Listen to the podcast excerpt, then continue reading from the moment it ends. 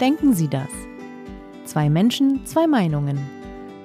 Ein Podcast von Zeit Online über Gegensätze und Gemeinsamkeiten mit Jana Simon und Philipp Feigle.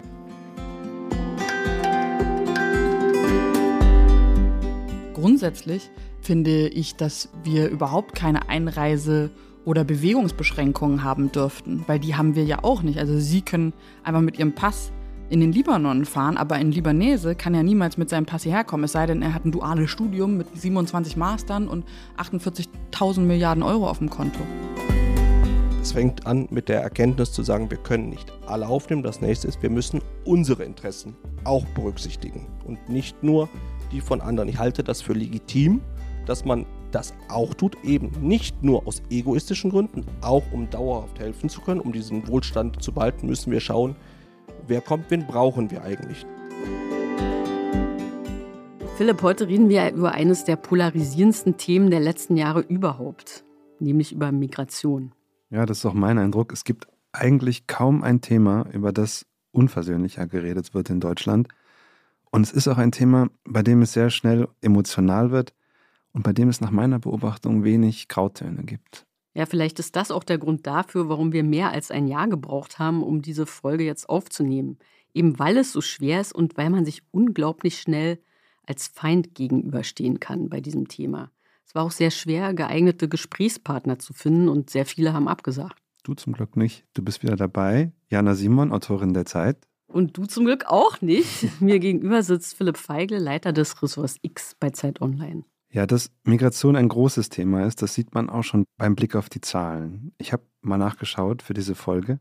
Im vergangenen Jahrzehnt sind unter dem Strich mehr Menschen nach Deutschland gekommen als in allen Jahrzehnten seit Gründung der Bundesrepublik. Also im Schnitt jedes Jahr 460.000 Menschen.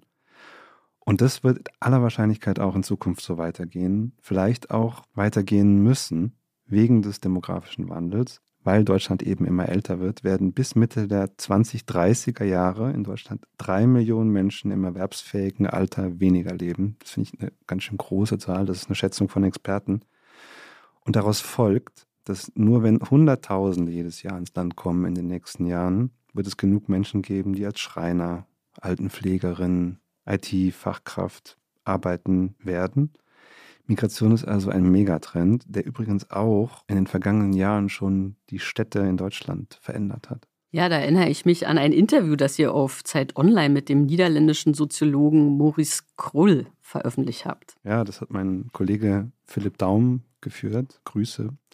Krull sagt darin, dass viele deutsche Städte an der Schwelle dazu sind, Majority-Minority Cities zu werden. Also das sind Städte, in der die ehemalige Bevölkerungsmehrheit, also hierzulande Deutsche ohne Migrationshintergrund, eine Minderheit neben anderen werden. In den Niederlanden ist das bei drei der vier größten Städte schon der Fall, also Amsterdam, Rotterdam, Den Haag und in Deutschland bald auch. Und Krull sagt, das ist eine große Herausforderung auch für die Leute ohne Migrationshintergrund, die nämlich psychologisch damit klarkommen müssen, dass sie nicht mehr die Normgruppe sind, wie es sind, der Normalfall gewissermaßen. Und er sagt sogar, dass er hält das für die größte Herausforderung in diesem Jahrhundert, wenn es um die Transformation der Städte geht. Es ist ja ganz klar, dass wir uns mit diesem Wandel beschäftigen müssen.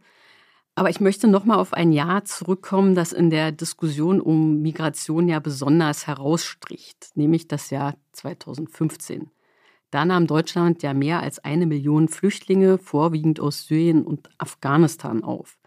Damals gab es auf der einen Seite die Willkommenskultur. Wir erinnern uns alle, die vielen Menschen mit den Teddybären im Arm auf den Bahnhöfen. Viele, wirklich sehr, sehr viele Deutsche haben sehr geholfen. Münchner Hauptbahnhof vor allen Dingen. Absolut. Und auf der anderen Seite gab es aber sehr schnell Kritik an der damaligen Bundeskanzlerin Angela Merkel, die sich ja entschieden dafür einsetzte, die Flüchtlinge aufzunehmen. Und die damals den Kritikern Folgendes entgegnete. Und ich muss ganz ehrlich sagen, wenn wir jetzt anfangen, äh, uns noch entschuldigen zu müssen dafür, dass wir äh, in Notsituationen ein freundliches Gesicht äh, zeigen, dann ist das nicht mein Land. Ja, interessant das Zitat heute noch einmal zu hören aus Ihrem Munde. Ja, und auch ein sehr starkes Zitat. Mhm. Ja, ich weiß auch noch, dass das sehr heftig diskutiert wurde damals. Eigentlich spitzte sich damals schon ein Streit zu, der heute ja immer noch in Variationen diskutiert wird und den man vielleicht grob auf eine Frage runterbrechen kann, obwohl so ganz einfach ist das gar nicht, unser Thema heute auf eine Frage runterzubrechen. Ich versuche es mal. Vielleicht muss Migration Grenzen haben. Oder vielleicht muss die Frage auch lauten, kann Migration Grenzen haben?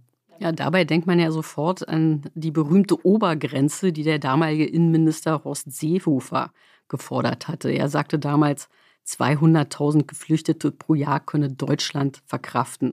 Auch das hat damals zu sehr großen Diskussionen geführt. Und jetzt haben wir ja gerade wieder eine Migrationsdebatte. Zum einen, weil im vergangenen Jahr unter dem Strich rund 1,4 Millionen Menschen nach Deutschland gekommen sind. Also die allermeisten waren Geflüchtete aus der Ukraine. Und das ist sogar mehr Zuwanderung als noch 2015, wenn man die Zahlen vergleicht. Und dann gab es die Vorfälle der Silvesternacht. Da erinnerst du dich sicherlich auch noch und unsere Hörerinnen und Hörer erinnern sich dran, die auch einer Migrationsdebatte mündeten. Und wie so oft bei dem Thema gab es schnell zwei Lager. Die einen sagten, zu Recht, wir müssen über die Probleme von Migration und Integration reden, jetzt endlich. Und die anderen sagten, schon wieder wollt ihr über Migration reden. Dabei geht es doch um Gewaltbereitschaft, Böllern, Außerdem haben die Kritiker dieser Debatte gesagt, gab es doch auch viele Deutsche, die an den Ausschreitungen an Silvester beteiligt waren. Ja, man muss wirklich sagen, Migration ist ein Thema, bei dem wirklich viele aufhören, miteinander zu reden. Und auch bei der Silvesternacht in Berlin geht es ja wieder um die Herkunft der Tatverdächtigen. Also dazu muss man kurz sagen, damit jetzt alle wissen, was wir hier überhaupt da diskutieren. Also in der Silvesternacht in Berlin kam es zu Angriffen auf die Polizei, aber auch auf die Feuerwehr und auf Rettungskräfte. Es gab jetzt laut der Polizei 126 Anzeigen und 44 Tatverdächtige.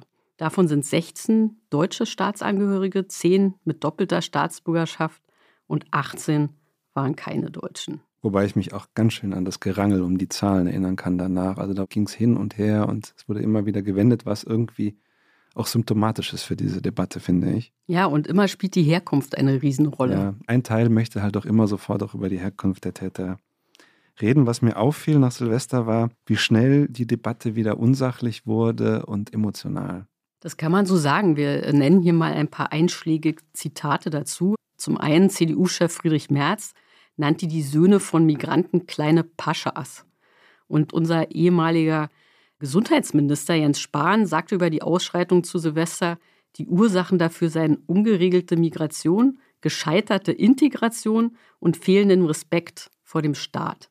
Man muss aber auch sagen, auch die SPD-Innenministerin Nancy Faeser sagte, in den deutschen Großstädten gebe es ein Problem mit bestimmten jungen Männern mit Migrationshintergrund. Sie sagte allerdings noch dazu, dass auch Menschen mit Migrationshintergrund darunter leiden würden. Also man sieht, dass diese Debatte absolut emotional geführt wird und oft auch sehr populistisch. Manchmal sind durchaus auch rassistische Untertöne dabei. Mhm. Alles sehe ich ganz genauso wie du. Und mal sehen, ob das bei unseren beiden Gästen heute anders sein wird und ob vielleicht doch mal ein gutes, differenziertes Gespräch gelingt. Wir haben lange an dieser Folge gearbeitet und uns am Ende für zwei Menschen ohne Migrationshintergrund entschieden also aus der Gruppe, von der der Soziologe Maurice Krull, den wir schon erwähnt haben, gesagt hat, die lernen muss, dass sie bald nicht mehr Mehrheitsgesellschaft ist. Es ist in meiner Beobachtung, vielleicht siehst du das auch so, die Gruppe, in der der Streit eigentlich am heftigsten ausgetragen wird. Auch dieser alte Streit zwischen rechts und links um die Migration. Allerdings haben unsere beiden Gäste eigentlich auf ihre Weise sehr starke Erfahrungen gemacht mit Migration. Da ist zum einen Philipp Hengst, er ist 39 Jahre alt, er ist Unternehmer und der sagt, der Staat muss seine Grenzen schützen können. Und er muss auch in der Lage sein, Migration zu begrenzen. Und das sind Positionen, wie man sie auch gerade wieder verstärkt aus der CDU wahrnimmt. Ja, ganz genau. Und auf der anderen Seite wird hier bald Matthäa Weihe sitzen. Sie ist 31 Jahre alt und Sprecherin der Seenotrettungsorganisation Sea-Watch. Das ist eine NGO, die mit eigenen Booten Flüchtlinge im Mittelmeer rettet. Also man kann durchaus sagen, dass Matthäa Weyer eine Aktivistin ist. Sie sagt, Migration ist ein Menschenrecht und man darf sie nicht begrenzen. Ja, und für alle, die unseren Podcast noch nie gehört haben. Was natürlich ein sehr großer Fehler ein ist. Ein Riesenfehler. Erkläre ich nochmal, was wir hier eigentlich machen.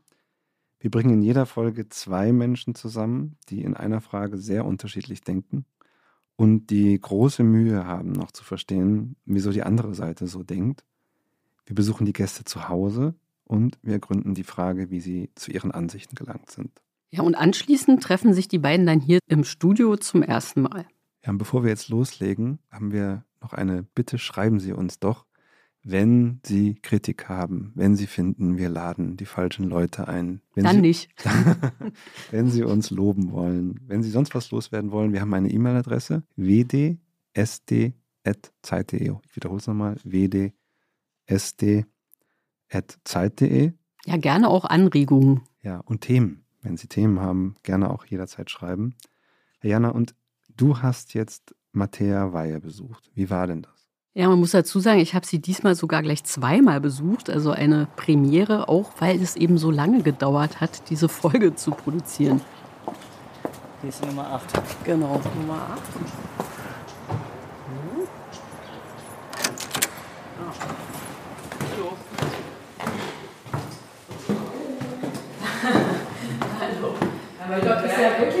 Matthäa Weihe wohnt in Berlin. Beim ersten Mal, als ich sie besuchte, wohnte sie noch in Neukölln in einer WG und jetzt beim zweiten Mal in Lichtenberg. Und zwar zusammen mit ihrem Freund in einer Zweizimmerwohnung.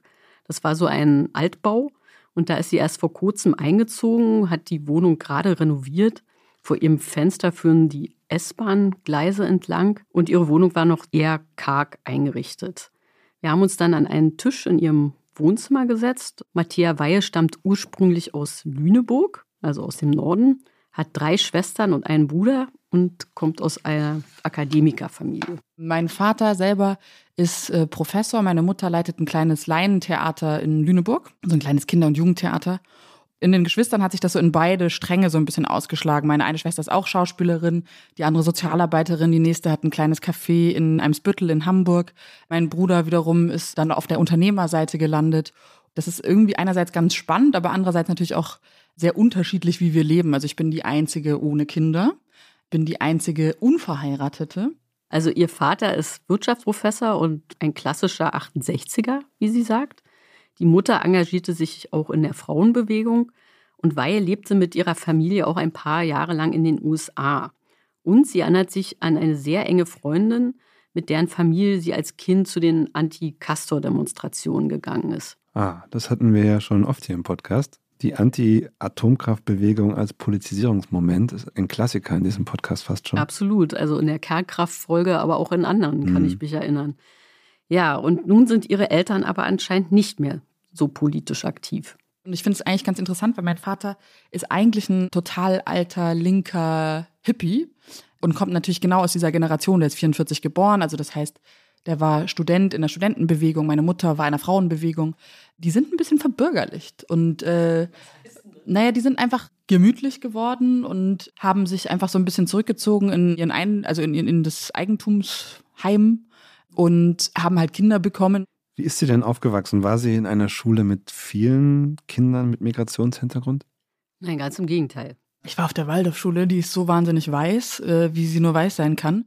War jetzt auch nicht, dass wir Familienfreunde und Freundinnen hatten, die einen migrantischen Hintergrund hatten zum Beispiel. Und es fing so ein bisschen mit Hamburg an und ich weiß auch noch, dass ich oftmals ging es dann um die Diskussion, also das, das, erinnere ich schon auch noch bei meinen Schwestern, die dann Kinder hatten. Und es hieß dann, ah ja, wir wollen irgendwie zurück aufs Land und wir wollen irgendwie, ne, die Kinder sollen ins Grüne und so weiter und so fort. Und ich weiß schon, dass ich damals dann immer gesagt habe, das verstehe ich nicht. Also man kann sagen, sie ist in ihrer Kindheit und Jugend also kaum mit Migranten in Berührung gekommen. Es muss ja in den 90ern ist sie, glaube ich, äh, zur Schule gegangen, oder? Ja. Genau, genau. Ja. Das änderte sich dann, als sie nach Hamburg gezogen ist, also nach der Schule um dort Kunst zu studieren. Und dann machte sie nämlich auch ein Auslandssemester in Istanbul. Und das hat ihren Blick auf die Welt verändert. Also ich erinnere mich dann noch, dass ich in Istanbul ein Auslandssemester gemacht habe und dann irgendwie immer gemerkt habe, dass gerade dort Kunst viel politischer ist oder zumindest an, in den Orten, wo ich dann war und immer gemerkt habe, so, boah, mir geht diese Kunsthochschule so auf den Nerv, dass alle da irgendwie so sitzen und ihre Metaebenen auspacken und man sitzt da und glotzt sich eigentlich nur gegenseitig an, wer jetzt hipper aussieht als die andere. Und faktisch hat das für mich alles überhaupt kein Fundament. Was, was geht denn eigentlich in der Politik? So, was passiert hier eigentlich? Und dann habe ich mich irgendwann entschieden, parallel nochmal Islamwissenschaft anzufangen, zu studieren. Warum denn Islamwissenschaften? Ja, das ist eine gute Frage. Also zum einen hat sie gesagt, ist ihre Cousine Islamwissenschaftlerin und die hat äh, Weihe tatsächlich sehr beeindruckt. Und dann ist sie auch nach Israel und Palästina gereist. Und das war auch so ein Politisierungsmoment. Also dann lernte sie nämlich auch Arabisch und begann sich insgesamt mit dem Nahostkonflikt zu beschäftigen. Dann kam auch noch der arabische Frühling und dann kam sie auch mit Migranten in Hamburg in Kontakt. Also ich meine, dann habe ich natürlich irgendwann angefangen, als Deutschdozentin zu arbeiten für Menschen, die nach Deutschland gekommen sind. Irgendwann hat man auch einen ganz anderen Freundinnenkreis in Hamburg. Also da waren dann Leute, die neu nach Hamburg gekommen sind, Leute, die irgendwie, wo die Eltern das erste Mal nach Deutschland gekommen sind. Also und da verschwamm das irgendwann und dann gab es gar nicht mehr. Ich glaube, mit der Großstadt hat sich das einfach wirklich doll geändert. Freundeskreise haben sich geändert, der Umgang mit anderen Menschen hat sich geändert. Ich bin halt wirklich einfach aus meiner weißen Waldorfblase raus ja, und da hat sie dann auch angefangen, sich für die Themen Flucht und Migration zu interessieren und auch zu engagieren. Also ich glaube dann tatsächlich einfach mit der Zeit 2015, wo das sozusagen irrelevant geworden ist, auch innerhalb von Deutschland. Wie gesagt, vorher hatte ich da, äh, war das für mich gar keine Debatte. Für mich war Flucht eigentlich noch nie eine Debatte. Also ich habe nie für mich war das was total Normales und was alle Menschen machen sollten, dürften, wie auch immer. Und es war nichts, worüber ich jetzt permanent nachgedacht habe und gesagt, so, oh, sollten wir jetzt Geflüchtete aufnehmen oder eigentlich nicht oder hm oder hm, sondern es war für mich total klar. Also es gab gar kein Hin und Her. Und genau, 2015, 16 habe ich dann eben, wie gesagt, viel in der Geflüchtetenhilfe gearbeitet. Ich habe Deutschunterricht gegeben. In Hamburg gab es nicht nur die ähm, Integrationskurse, sondern davor gab es für Menschen, die ganz neu da waren, quasi nochmal so eine Art Einstiegshilfkurs. Und die habe ich ganz viel gemacht. Und da habe ich mich auch total ne, mit Leuten angefreundet, habe eine Familie begleitet. Aber gar nicht irgendwie, das war gar nicht so ein bisschen so dieses, ich bringe euch jetzt hier Deutsch bei, sondern ja, lass mal zusammen kochen und was essen. Also das klingt so, als ob sie 2015 wirklich Teil der Willkommenskultur war. Ja, auf jeden Fall. Und das ist interessant und wir werden später sehen, dass das bei Philipp Hengst ihrem Gegenüber ganz anders war.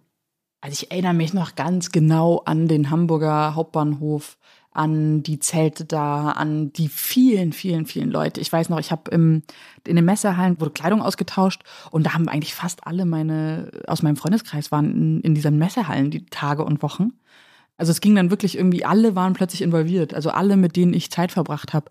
Die einen waren mit einem syrischen jungen Mann beim Brillenladen, haben dir eine Brille gekauft. Die anderen waren irgendwie in den Messerhallen. Die nächsten waren wirklich irgendwie beim Deutschunterricht. Und das war irgendwie aber total normal. Ja, sie hat dann aber auch ziemlich schnell gemerkt, wie die Stimmung im Land allmählich umschlug. Also auch mit Pegida und den Protesten gegen Angela Merkel und deren Politik.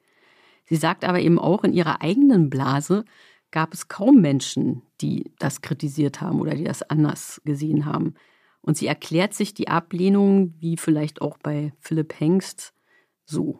Ich bin auch heute noch der Überzeugung, dass vieles einfach aus Angst passiert und dass die Angst, die ist, das nicht zu kennen, wovor man Angst hat. Und ich glaube schon, dass es vielen Menschen gut tun würde, sich tatsächlich einfach mal hinzusetzen mit Menschen, die hier in Deutschland angekommen sind, und einfach mal, ja, das Schicksal von denen irgendwie, oder das Leben, es muss gar kein Schicksal sein, ja, aber einfach sozusagen das Leben von denen sich mal anzuhören. Interessant, also das Wort der Angst. Ich glaube, darüber müssen wir heute dringend reden, denn das ist ja immer so der, der Vorwurf, es geht ja eigentlich nur um Angst. Ob das so ist, werden wir, glaube ich, heute vielleicht nochmal ansprechen müssen. Auf jeden Fall. Also ich glaube auch Angst ist ein Riesenthema in hm. diesem ganzen Komplex.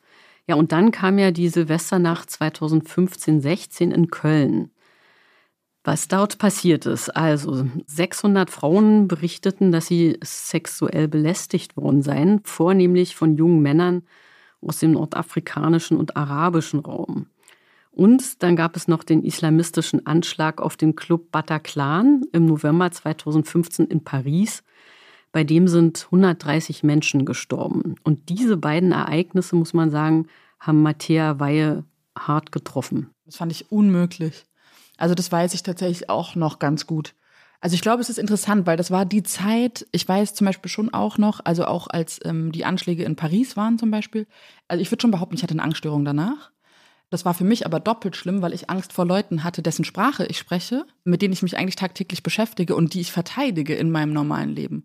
Und das war für mich was, was mich psychisch total belastet hat. Ich glaube, ich hatte nicht so die Angst vor, dass mir sowas passiert, wie, wie das in Köln dann event, ja, womöglich passiert ist, sondern eben, dass irgendwer kommt und die Bomben gehen hoch und ich verliere einen Arm. Das war komischerweise immer meine Angst. Also ich hatte gar nicht so vor diesem Tod die große Angst, sondern wirklich vor der Entstellung oder so. Das war auf jeden Fall auch die Zeit, wo ich wirklich nicht gut mit mir selber umgehen konnte, weil ich nicht wusste, wovor ich eigentlich Angst habe. Also das ist ja nun wirklich interessant, also auch, dass sie diese große Angst dort gehabt hat. Also wie gesagt, offenbar werden wir heute auch vielleicht viel über Ängste reden. Und es geht sehr viel auch um junge Männer. Ja. Also vor allen Dingen auch Angst vor jungen Männern. Aber das hat eher was mit Männern zu tun und nicht unbedingt mit Menschen, die vielleicht so aussehen, als wären sie nicht in Deutschland geboren. Das war halt für mich einfach schlimm, weil ich so nach Aussehen plötzlich geurteilt habe und sozusagen gegenüber von Leuten saß und mir dachte, wieso habe ich denn jetzt Angst vor dem? Ich meine, das 50 Prozent meines Umfeldes sehen doch genauso aus. Ja, ich glaube, da beschreibt sie was, was wahrscheinlich einigen so gegangen ist in der damaligen Zeit. Sie ist dann daraufhin in den Libanon geflogen, eigentlich so ein bisschen, um ihre Angst zu bekämpfen. Und dort ist diese Angst dann tatsächlich auch weggegangen. Sie sagt, dass ihr auch viele bio-deutsche Männer große Angst machen. Ich habe sie dann gefragt, ob sie dafür sein, dass man gar nicht schaut, wer nach Deutschland kommt und wie viele das sind. Also ob sie sich praktisch für eine unbegrenzte und unkontrollierte Einwanderung ausspricht. Und darauf hat sie das geantwortet. Grundsätzlich finde ich, dass wir überhaupt keine Einreise- oder Bewegungsbeschränkungen haben dürften, weil die haben wir ja auch nicht. Also Sie können einfach mit Ihrem Pass in den Libanon fahren, aber ein Libanese kann ja niemals mit seinem Pass hierher kommen, es sei denn, er hat ein duales Studium mit 27 Mastern und 48.000 Milliarden Euro auf dem Konto. Und das ist für mich das, was einfach nicht in meinen Kopf reingeht. Warum dürfen wir beide uns äh, einfach stinknormal bewegen mit unserem, unserem tollen Pass? Ähm, und andere Menschen dürfen das nicht. Wenn das die Frage wirklich dann am Ende ist, dann würde ich sagen, ja, weil was ist denn die Alternative? Dass wir Menschen priorisieren, dass wir aussieben, dass wir über Leben und Tod entscheiden faktisch, dass wir Gott spielen. Nein. Also ist für mich keine Lösung. Wird aber gerade ja getan. Ja, dass wir Gott spielen, das ist natürlich ein starkes Zitat. Wie ist sie denn dann zur Seenotrettung gekommen? Also sie hat sich 2017 dort beworben, weil sie kann Arabisch und Französisch und man brauchte an Bord dieser Schiffe von Sea-Watch ja auch Übersetzer. Und dann ist sie auch ihre ersten Einsätze auf dem Mittelmeer gefahren. Und dabei ist ihr eines besonders in Erinnerung geblieben. Also ich weiß noch ganz genau, dass zum Beispiel es total schräg ist, dass diejenigen, die auf diese Schlauchboote gesetzt werden, denen wird alles abgenommen. Das heißt Gepäck, schwere Kleidung und auch Schuhe, weil natürlich, wenn man weniger Schuhe trägt, dann spart man Gewicht und dann kann man vielleicht noch zwei Leute mit draufpacken. Bei einem Einsatz waren dann 300, 400 Leute an Bord und man lief sozusagen wie so, ne, einfach nur so über die Leute rüber und hatte Sicherheitsschuhe an, weil das ist halt eben, eben vorgegeben auf dem Schiff und guckt halt immer wieder runter und hat halt andere Menschen barfuß.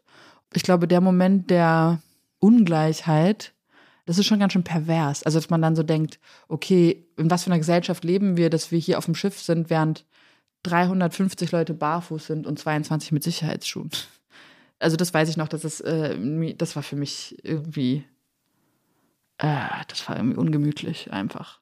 Mhm. Ja, das war offensichtlich eine sehr eindrucksvolle Erfahrung für Sie. Wie steht sie denn zu dieser jetzt vor kurzem erst geführten Debatte über die Silvesternacht? Also ich meine jetzt die Silvesternacht 2022, 2023. Ja, über die würde sie eigentlich am liebsten gar nicht reden.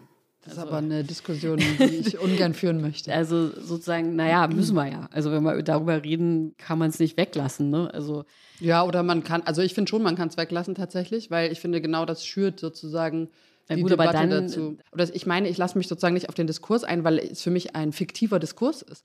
Weil wir sozusagen einfach uns irgendein Beispiel nehmen und anhand irgendwas das dann anfangen zu diskutieren. Wir verschweigen dann, wenn wir da aber diskutieren, genauso die Zahlen aus Dresden, die Zahlen aus Süddeutschland, die Ereignisse in anderen Städten. Und ich glaube, genau das ist es sozusagen, wo ich einfach finde, lass uns das Gesamtbild angucken. Und ich bin ein Fan vom Gesamtbild und nicht von äh, sozusagen diesem einen Moment.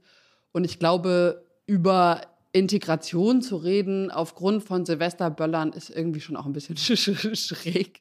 Zumindest habe ich gefühlt schon genug Geschichten oder Erlebnisse aus dem Neuköllner Silvesterbereich erlebt. Und es ist ja jetzt nicht irgendwie groß anders dieses Jahr. Es hat sich halt nur extrem aufgebauscht.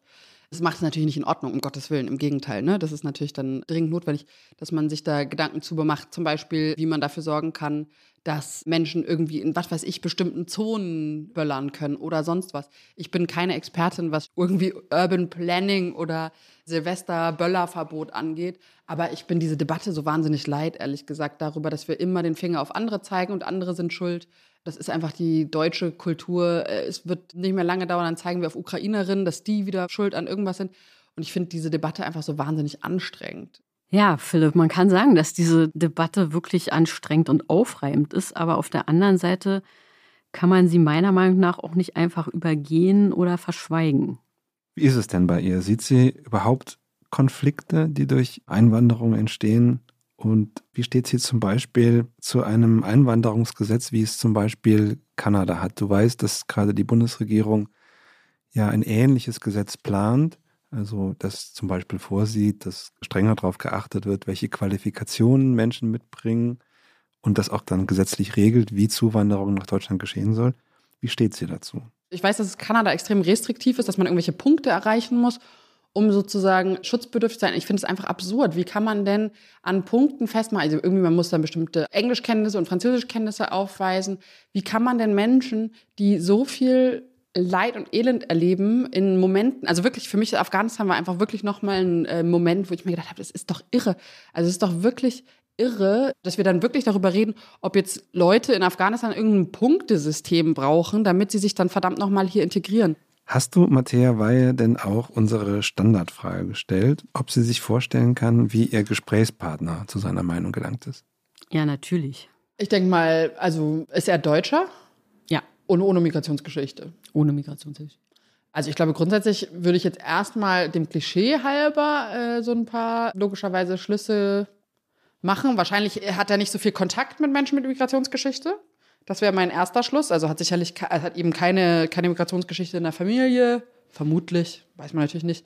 Vielleicht auch nicht sozusagen Freundinnen und Freunde, die jetzt aus dem unmittelbaren Asylkontext kommen. Also als Unternehmer würde ich jetzt mal Menschen unterstellen, dass man sozusagen profitgetrieben ist zu einem gewissen Grade. Das heißt nicht, dass man nur auf Profit aus ist, aber grundsätzlich ist das ja schon der Kern der kapitalistischen Matrix dann ist es natürlich nie ganz einfach, anderen Leuten was zu geben. Und das muss man nun mal in einer Migrationssituation. Man gibt anderen Menschen Platz, man gibt anderen Menschen monetäre Mittel, man gibt anderen Menschen vielleicht auch ein bisschen ein Stück von der eigenen Identität. Und das macht man natürlich nicht so gerne in Unternehmen, die darauf ausgelegt sind zu nehmen. Hast du sie denn auch nach unserer Skala gefragt? Wir fragen ja, ja die, Skala. die Skala. Wir fragen ja in jeder Folge unsere Gäste, wie sicher sie sich ihrer Meinung sind auf einer Skala von 1 bis 10. Wenn jetzt meine Meinung ist, zu der ich 9,5 habe, dass Menschen die gleichen Rechte haben sollten, dann würde ich auch auf 10 hochgehen, weil ich der Meinung bin, dass sozusagen unser Handeln dieser Matrix oder diesem Mantra entspricht, zu sagen, okay, alle haben die gleichen Rechte. Dass die Welt anders aussieht und dass die Welt Menschen unterschiedliche Rechte auch zuspricht, ist klar. Aber ich glaube, ja, also wie, wie sicher bin ich meiner Meinung grundsätzlich, wenn es darum geht, sehr sicher. Wenn es um allgemein meine Meinungen gibt, dann lasse ich mich gerne als Besseren belehren, würde ich immer sagen fünf. Ja, Philipp, also du hast jetzt einen Mann getroffen, der auf dieses Thema wirklich komplett anders blickt, nämlich den Unternehmer Philipp Hengst. Ja, für diese Folge musste ich tatsächlich etwas weiterfahren oder wir mussten etwas weiterfahren, die Producerin Charlotte und ich, denn ich habe Philipp Hengst in Polen getroffen, eine Autostunde von der Stadt Wrocław entfernt, also im deutschen Breslau.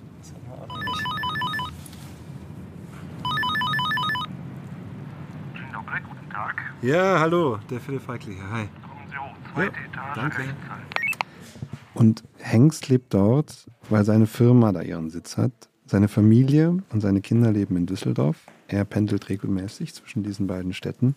Hengst wohnt in einer Wohnung im zweiten Stock, in einem historischen Bau, der so in einer ruhigen Straße stand. Da haben wir ihn besucht. Die Wohnung war möbliert, wie es in Polen in Mietwohnungen offenbar öfter der Fall ist.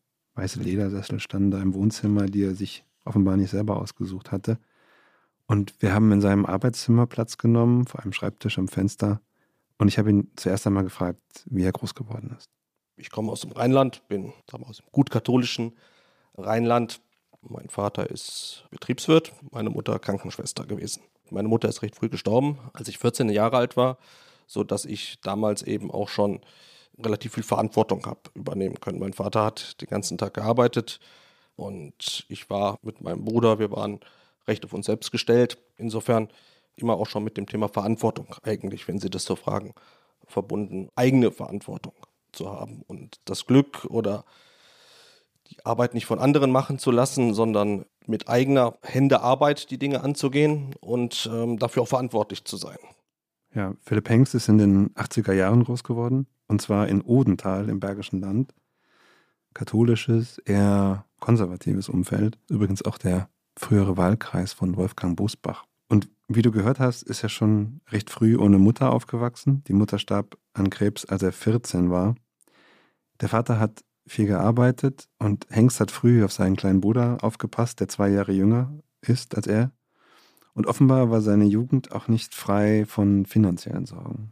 Wenn man unternehmerisch aktiv ist, dann weiß man, dass es solche und solche Jahre gibt. Es gab sicherlich gute Jahre, aber ich erinnere mich auch an einige, die schwierig waren, wo ich auch mitbekommen habe, dass es eng ist. Bis dahin, dass ja dann vielleicht auch gesagt, okay, was haben die Kinder vielleicht über die Kommunion auf dem Konto? Kann man sich das mal kurz borgen oder so weiter, weil ja, es eben, wenn man unternehmerisch aktiv ist, nicht immer fest mit dem Einkommen ist. Und ähm, insofern mag das auch eine Rolle gespielt haben, sicherlich, dass man wahrnimmt, dass das alles kein Selbstläufer ist, dass man für seinen Erfolg auch selbstständig verantwortlich ist, im positiven wie im negativen. Ja, das klingt doch so ein bisschen so, Philipp, als wäre es wirklich nicht immer ganz einfach gewesen. Und Matthäa Weyer hat ja erzählt, dass sie in einer komplett weißen Blase groß geworden ist. War das dann bei Philipp Hengst auch so? Ja, er sagt, auch in seiner Grundschule gab es kaum Menschen mit Migrationshintergrund. Insofern teilen die beiden da vielleicht eine Erfahrung. Vielleicht ist es aber auch ein Hinweis darauf, dass Migration in Deutschland in den 80er Jahren, also der Zeit, als Philipp Hengst zur Schule ging, noch eine ganz andere Rolle gespielt hat als heute. Viele Mitschüler seien damals aus Familien gekommen, die damals aus der Stadt, also vor allem vielleicht aus Köln, auch ins Grüne gezogen waren. Das war so das Umfeld. Hengst geht also in Odenthal zur Schule und anders als seine Mitschüler fühlt er sich früh in der Rolle des Konservativen wohl. Natürlich ist es auch damals schon so gewesen, dass die Mehrzahl der jungen Leute eher dem linken Spektrum zugeneigt hat. Ich habe mich damit vielleicht damals auch schon etwas schwer getan und äh, war vielleicht sogar spannend, eher auf der konservativen Seite zu stehen. Hengst macht Abitur, übrigens ein ziemlich gutes, ein Einser-Abitur, und beschließt dann nicht wie viele andere in der Klasse, den Wehrdienst zu verweigern und Zivildienst zu leisten, sondern er geht zur Bundeswehr. Übrigens auch gegen den Rat einer Lehrerin. Ich erinnere mich noch sehr gut, wie auch zu Schulzeiten, als ich zur Musterung ins Kreiswehrersatzamt äh, nach Köln fahren musste und ich dann der Deutschlehrerin mich sozusagen abgemeldet habe und sie mir mit auf den Weg gegeben hat, dass ich doch bitte auf jeden Fall verweigern solle. Alles andere wäre ja töricht. Das ist vielleicht so ein bisschen das Umfeld gewesen. Mein Vater hatte auch keinen Wehrdienst geleistet und für mich war das überhaupt gar keine Frage, dass man das tut, weil es gibt die, es gab damals noch die Wehrpflicht, sie war nicht ausgesetzt. Und natürlich haben die meisten verweigert. Ehrlicherweise meiner Wahrnehmung nach unter dem Vorwand von dem, dass sie den Dienst an der Waffe nicht leisten wollen, können, eher aus Bequemlichkeit. Nach dem Motto, oh, das ist aber blöd und da muss ich früh aufstehen und mir von irgendjemandem was sagen lassen und ich suche mir lieber was Bequemes und fahre hier Essen für den ASB aus und das ist angenehmer, ich kann zu Hause wohnen bleiben und so weiter. Vielleicht ist das so ein Punkt gewesen, wo mir das sehr bewusst geworden ist, dass ich da vielleicht etwas konservativer bin als die meisten anderen, weil das für mich keine, keine Frage war. Also da habe ich keine Sekunde drüber nachgedacht. Ja, also es klingt jetzt ein bisschen so, als sei Zivildienst immer nur ein Honigschlecken gewesen. Und es klingt so, als fände er, dass alle Zivildienstleistenden so eher ein bisschen Schlaffis gewesen seien. Ja, Schlaffis, ja. So sieht er das und das sagt sicherlich auch etwas darüber aus, wie er auf die Welt blickt. Er überlegt dann kurz, an der Bundeswehr-Uni zu studieren, aber entscheidet sich dann doch dagegen, übrigens auch, weil sein Vater sich damals vor den Auslandseinsätzen der Bundeswehr fürchtete, die damals ja zunahmen, also dafür, dass er da eingesetzt wird. Und er studiert stattdessen BWL und Wirtschaftspsychologie in Köln. Also der Begriff der Sicherheit zog sich durch das ganze Gespräch und ich glaube, das ist wichtig zu erwähnen, auch für unser heutiges Thema. Sicherlich spielte ein bisschen der Gedanke eine Rolle, wenn man auch Unsicherheiten erlebt, dass man damit eine gewisse Ruhe erzielt. Wir sind ja in einer Zeit damals aufgewachsen mit Massenarbeitslosigkeit, ganz anders als heute. Das heißt, der Gedanke, was möchte ich mal machen, für mich jedenfalls war nicht wesentlich davon geprägt nach dem Motto, was möchte ich machen, sondern wo findet man einen Job, was kann man tun, um auch ein auskömmliches Leben zu haben und auch eine sichere Arbeitsstelle. Hengst entscheidet sich also gegen eine Berufskarriere bei der Bundeswehr, macht dann aber doch parallel zum Studium eine Offiziersausbildung, zwei Jahre lang, und er tritt einer Studentenverbindung bei, sogar einer schlagenden Verbindung. Allerdings eine, wie er betont, die politisch und weltanschaulich offen gewesen sei. Und dort, sagt er, habe er auch Menschen mit Migrationshintergrund kennengelernt. Was war denn sein Antrieb, in eine schlagende Verbindung zu gehen? Nicht, weil man dort billig wohnen kann oder man viel Bier trinken kann oder wie auch immer oder Freunde findet, weil, wie ja erwähnt, ich kam aus dem Umfeld, ich hatte viele Bekannte und Freunde. Das war also kein Grund, sondern es war tatsächlich ein Umfeld, in dem man sich aus meiner Sicht gut entwickeln und diskutieren konnte, weil es einen Kern an Werten gibt, die man teilt. Es gibt gewisse Prinzipien. Das ist zum einen ein Demokratieprinzip. Das ist unverhandelbar, dass Entscheidungen demokratisch auf den Konventen getroffen werden. Das ist ein Lebensbundprinzip, dass man eine Entscheidung dann trifft, wenn man vollwertiges Mitglied ist, die auch auf Dauer angelegt ist und nicht auf Beliebigkeit. Es ist ja immer interessant, über Werte unserer Gäste nachzudenken. Und bei Hengst sind das sicherlich Sicherheit, Ordnung, Verantwortung, ja nicht ein ganz unübliches Set bei Konservativen. Und das ist, glaube ich, schon wichtig, wenn man jetzt verstehen will, wie Menschen wie Philipp Hengst auf Migration und auch auf das Jahr 2015 blicken. Nach dem Studium, ich erzähle das noch ganz kurz sein Leben zu Ende, steigt er dann 2008 bei der Firma ein, deren Geschäftsführer er heute ist, zieht irgendwann nach Polen, erst mit der Familie, später geht die Familie zurück nach Düsseldorf und seither pendelt er. Die Firma hat heute rund 260 Mitarbeiter, stellt technische Textilien her, zum Beispiel so aufblasbare Rettungskissen der Feuerwehr. Das heißt also, Hengst ist heute eigentlich selbst ein Migrant. Ja, und das sagt er auch über sich. Und doch sieht er die Zunahme der Migration, zumindest so, wie sie in den vergangenen Jahren in Deutschland stattfand, sehr kritisch. Und wo ordnet er sich selbst politisch ein? Also er sagt, er wählt nicht die AfD, von der er sagt, das sei eine Partei, die Deutschland zurück in die 80er Jahre schicken wolle. Ich denke, man kann ihn am ehesten am rechten Rand der CDU verorten, wobei man dazu sagen muss, parteipolitisch war er eigentlich nie aktiv. Ja, und ich vermute, er sieht das Jahr 2015, über das wir jetzt ja schon öfter gesprochen haben, eben als die vielen Flüchtlinge kamen, der sieht das nicht so euphorisch. Ich habe damals auch 2015 diese Euphorie, die zumindest in den Medien transportiert wurde, etwas skeptisch gesehen. Ich habe das auf der einen Seite positiv wahrgenommen, dass die Gesellschaft offen war, dass sie angepackt hat, weil das auch eine Aufgabe ist, die man nicht nur von Staat wegen lösen kann, sondern wo tatsächlich auch alle mit anfassen müssen. Aber auch gleichzeitig natürlich die Sorge gehabt, inwiefern der Staat die Gesellschaft überfordert und dass man auch wirklich kritisch sein muss, wer kommt, und habe mich schwer getan, diese Euphorie zu teilen an der Stelle, weil ich im Prinzip auch gleichzeitig Sorgen hatte oder Befürchtungen hatte, die man aus meiner Sicht am Anfang nicht sehen wollte und die man vielleicht am Anfang auch nicht hat äußern dürfen in dieser Euphorie. Und wenn man die Debatte sich im Nachgang anschaut und auch die Akteure und die Handlungen, die damals stattgefunden haben, dann muss man natürlich, wundere ich mich, dass man das heute eigentlich nicht tut, kritisch sehen, ja, also das Jahr 2015, du hörst es, haben Matthäa Weihe und er wirklich sehr anders erlebt. Ja, und das hat, glaube ich, auch mit seiner grundsätzlichen Haltung zu tun und auch damit, wie er über Grenzen im Allgemeinen denkt, nämlich ganz anders als Matthäa Weihe. Der Staat hat die Kontrolle über die Grenzen zu wahren. Man hat damals gesagt, es geht nicht, obwohl man, wie gesagt, vorbereitet war. Man hat im Rahmen der Corona-Pandemie gezeigt, dass es doch geht. Man hat den eigenen Aussagen dort Lügen gestraft diese Ungeregeltheit, dass wir nicht wussten, wer kommt, was ja auch zu vielen Problemen geführt hat, was irgendwann auch nicht mehr vermittelbar ist. Ja, das ist ja ein Punkt, auf den wir hier, glaube ich, schon mal kommen müssen, weil das haben ja damals viele kritisiert. Auch viele in der CDU.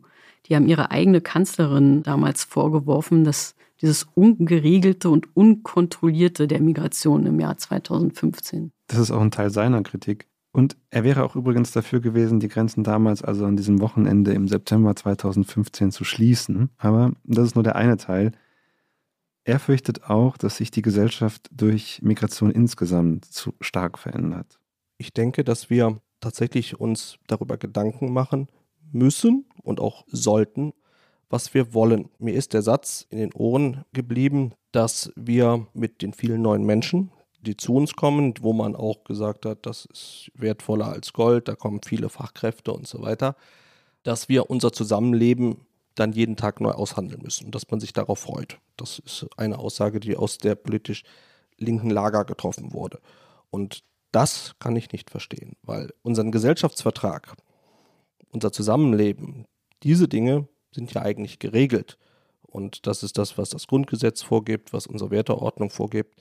Das ist das eine, Menschen zu helfen. Ich glaube, da findet sich niemand, der wirklich dagegen ist. Aber dass es Dinge im Kern unserer Gesellschaft gibt, die wir dadurch verändern, verändern müssen, das ist das, was mir nicht behagt und wo ich vielleicht auch sage, das kann ich nicht verstehen, wie man das revolutionär jedenfalls wollen kann. Menschen zu helfen, vollkommen klar, aber die Folgen, die sich daraus ergeben für die Gesellschaft, die müssen wir im Blick halten. Und wir waren alle ja überrascht gefühlt, als bei den türkischen Wahlen die Zustimmung für Erdogan in Deutschland überdurchschnittlich im Vergleich zu der Türkei war. Das ist ja das, was mich ängstigt. Die Frage, die da mit einhergeht, wenn wir über Zuwanderung aus muslimischen Ländern stehen, ist, wollen wir, dass Deutschland ein christlich-jüdisch-abendländisches Land bleibt oder wollen wir diesbezüglich, dass wir uns zu vielleicht auch einem mehr und mehr islamisch geprägten Land entwickeln? Das kann man ja wollen. Ich möchte das ehrlicherweise nicht. Wenn jemand das anders sieht, dann ist das sein gutes Recht. Darüber muss man sprechen können, muss man äh, sprechen dürfen. An der Stelle habe ich auch nochmal in die Statistik geschaut, Jana. Mal geschaut, wie viele Muslime eigentlich in Deutschland leben. Also momentan liegt der Anteil der Muslime immer noch im einstelligen Bereich. Das sei wohl dazu gesagt, aber diese Dinge im Kern unserer Gesellschaft, wie er sie nennt, also und die Werteordnung, wie er sie nennt, die sieht er in Gefahr. Das heißt, ich möchte doch nicht jemanden unterstützen, der mein, meine Art zu leben, meine Werte, für die ich eintrete, für die ich auch meine Kinder in dem Land, wo meine Kinder leben, unterzogen werden, die das ablehnen. Ich glaube, da geht die Akzeptanz verloren. Und das aber, da glaube ich, da müssen wir konkret werden. Also das heißt, da sagen Sie, dass es bei vielen der Flüchtlingen diese Akzeptanz fehlt oder dass die nicht bereit sind, ihr Wertegerüst zu teilen? Ist das Ihre Sorge? Es ist natürlich schwierig zu sagen, wie viele das sind, aber wenn Sie jetzt die Ereignisse der Silvesternacht nehmen, dann gibt es offenbar einen nicht unwesentlichen Teil, der unsere Werte ablehnt, der unsere Art zu leben ablehnt. Da müssen wir nicht nur über irgendwelche Extremisten reden. Was heißt das unsere Art ab? Was genau lehnen die ab? Dinge wie die Demokratie, das ist auch die Toleranz, ich empfinde es als erschreckend, dass wir uns einen Antisemitismus gewissermaßen importieren, den wir eigentlich längst, mal abgesehen vielleicht von einer kleinen Schicht, überwunden glaubten, dass wir auch Ansprüche stellen dürfen hinsichtlich dem, wer kommt und wie die Personen sich auch hier einzubringen haben. Wir heißt jetzt wir als Mehrheitsgesellschaft oder als Bio-Deutsche oder so etwas? Nicht Bio-Deutsche, als die Gesellschaft, die den, die den Staat trägt, die sich dem Staat verantwortlich fühlt, ja, also Antisemitismus ist ja tatsächlich ein großes Problem, aber den gibt es ja auch in Deutschland unter Bio-Deutschen, wie man sie jetzt nennt, genügend. Das klingt jetzt auch ein bisschen nach dem Slogan vom kriminellen Ausländer. Hm. Mir ist im Gespräch auch noch nicht ganz klar geworden, welche Werte die zugezogen jetzt nicht wirklich teilen, aber vielleicht besprechen wir das gleich im Gespräch mit Matthäa Weihe. Das mit der Kriminalität sieht er allerdings differenzierter. Er sagt, das hat auch mit der Demografie zu tun. Wenn Sie sich anschauen, wie die Alters- und Geschlechtsstruktur der Migration ist. Ich habe mir heute Morgen den aktuellsten Bericht von ähm, dem Statistischen Bundesamt dazu angeschaut. Es ist ja zum einen positiv, dass viele junge Leute kommen. Das ist ja das, was uns in Deutschland eigentlich fehlt. Wir haben wesentlich zu wenig junge Leute, auch um unsere Sozialsysteme dauerhaft auf dem Niveau halten zu können dann sehen Sie aber, dass der überwiegende Teil junge Männer sind. Überall da, wo viele junge Männer sind, haben sie Probleme mit Straftaten. Das ist so. Das betrifft Deutsche genauso äh, wie Polen oder wie andere. Das äh, ist, ist hinlänglich bekannt. Hinzu kommt vielleicht natürlich hier noch eine, eine Prägung, die es etwas schwieriger macht, den Rechtsstaat als solchen zu akzeptieren, wenn sie aus einem Land kommen, wo sie die Regierung, den Staat per se ablehnen, weil sie den immer als negativ wahrgenommen haben. Das muss man sich wirklich psychologisch sich damit beschäftigen, denn der Staat der Feind ist, dann fällt es sehr, sehr schwer, auch in einem anderen Land den Staat als Freund zu begreifen. Und diese jungen Männer alleine, wie gesagt, das hat man ja früher schon auch in den 90er Jahren, als viele Abwanderungen aus Ostdeutschland einsetzten, gesagt, da wo die Frauen abwandern, wo die Männer zurückbleiben, entsteht natürlich Kriminalität. Ja, mein, dort, wo junge Männer einfach denen langweilig ist, die auch noch in Gruppen zusammensitzen, sind diese Dinge ganz normal. Das ist so, das muss man ansprechen können, ohne dass man deswegen in eine Rassismusecke oder so weiter gestellt wird. Aber dessen muss man sich bewusst sein, dass das der Fall ist. Und die Sozialisation, natürlich auch die Traumata, die man äh, in den Heimatländern in Teilen erlebt hat, führen dazu. Das muss man versuchen, so neutral anzusprechen und darf das nicht einfach wie jetzt vielleicht mit den Silvesterausschreitungen in Berlin als äh, dummen Bubenstreich oder sowas versuchen abzutun, sondern ich glaube, dass genau diese ehrliche Debatte notwendig ist. Also Philipp, eins kristallisiert sich ja hier ganz klar raus. Ein Problem mit jungen Männern. Darum geht es hier die ganze Zeit und da bin ich auch gespannt, ob es nachher in dem Gespräch noch etwas Neues geben wird. Nun hast du ja zum Beginn des Podcasts gesagt, dass Deutschland in den kommenden Jahren massiv Zuwanderung brauchen wird. Und Hengst ist ja selbst ein Unternehmer, hat eine Firma, braucht vielleicht ja selbst Fachkräfte. Absolut, ja. Mhm. Wie bringt er denn das zusammen? Es fängt an mit der Erkenntnis zu sagen, wir können nicht alle aufnehmen. Das nächste ist, wir müssen unsere Interessen auch berücksichtigen und nicht nur die von anderen. Ich halte das für legitim, dass man das auch tut, eben nicht nur aus egoistischen Gründen, auch um dauerhaft helfen zu können, um diesen Wohlstand zu behalten, müssen wir schauen, wer kommt, wen brauchen wir eigentlich. Das ist die lange Debatte nach dem Motto, ist das Asylrecht ein Einwanderungsrecht oder nicht, ist es nicht, sondern wir müssen die Voraussetzungen dafür schaffen, dass die Leute, die wir brauchen, ohne Frage kommen können und kommen wollen.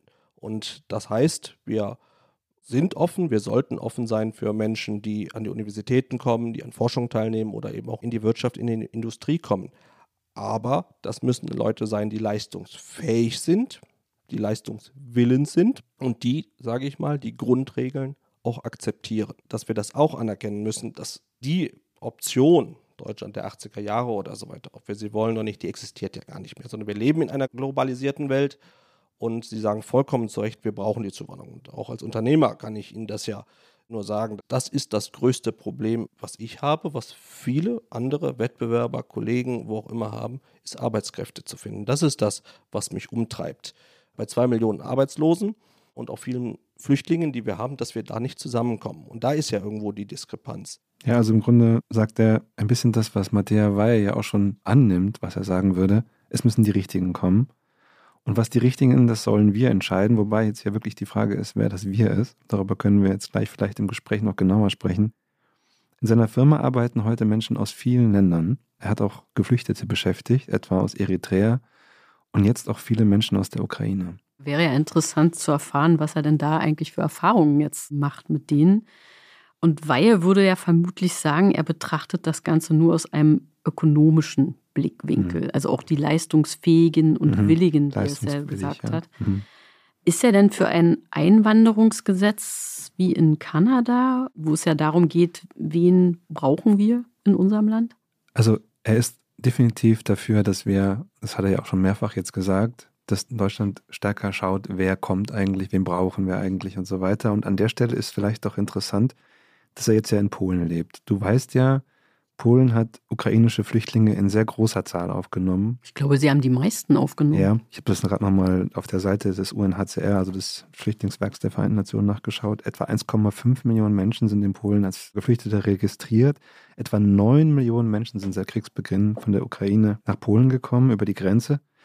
Und andererseits hat die polnische Regierung einen Zaun an der Grenze zu Belarus errichtet, 187 Kilometer lang, 5,5 Meter hoch, also echt ein Monstrum von Zaun, um sich dort vor Geflüchteten abzuschotten. Die Sache ist jetzt sehr kompliziert, wir können das jetzt hier nicht zu Ende erzählen. Also es geht darum, dass der belarussische Diktator Alexander Lukaschenko Flüchtlinge nach Minsk gelockt hat und sie dann nach Polen geschickt hat, also Geflüchtete aus dem Nahen und Mittleren Osten, aber auch aus Afrika. Aber worauf ich hinaus will, ist, gegen diese Menschen schottet sich Polen mit diesem Zaun ab, während sie auf der anderen Seite über eine Million äh, Geflüchtete aus der Ukraine aufnehmen. Und Hengst findet genau das richtig. Also genau diese Unterscheidung zu machen zwischen diesen Geflüchteten. Und die Ukrainer, sagt er, seien Europäer, kulturell näher, Integration sei einfacher. Und deswegen findet er es auch, wie gesagt, richtig, dass man diese Unterscheidung trifft.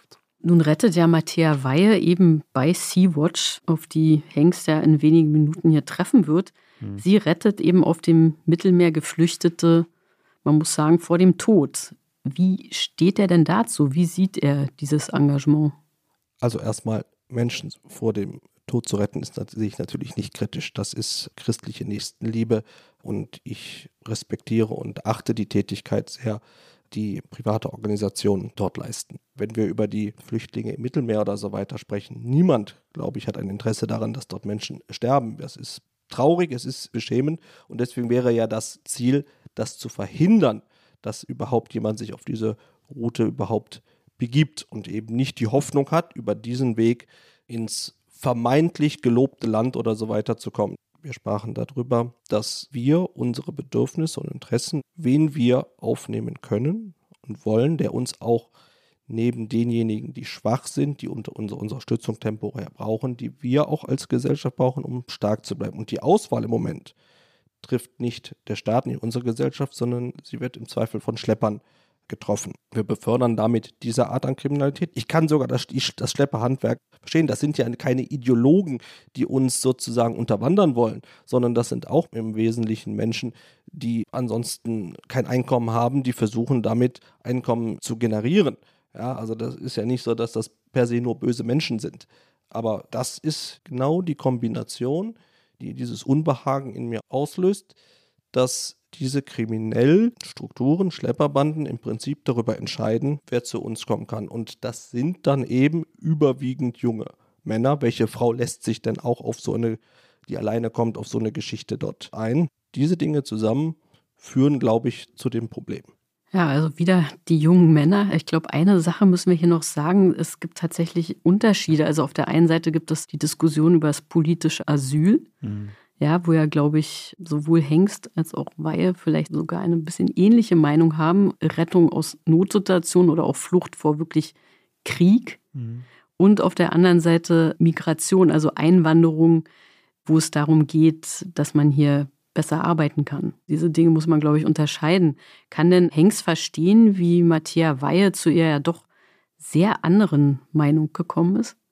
Ich kann gut verstehen, dass man dem Sterben von Menschen nicht zusehen möchte und dass man sich verpflichtet sieht, dort etwas zu tun. Das kann ich gut verstehen. Die Frage ist eben, deswegen habe ich das auch vorhin versucht auszuführen, wenn man es von Ende sieht, trage ich dazu bei, dass ich Leid vielleicht kurzfristig lindere, aber langfristig vielleicht zu mehr Leid führe oder nicht. Philipp, du hast ihm auch unsere Standardfrage gestellt. Wie sicher ist er sich seiner Meinung auf einer Skala von 1 bis 10? 8. Also nicht ganz sicher. Also 9,5 gegen 8. Ja, ähm, das könnte bisschen, interessant. Es, es gibt, ein bisschen, bisschen Spielraum. Spielraum. Genau. genau.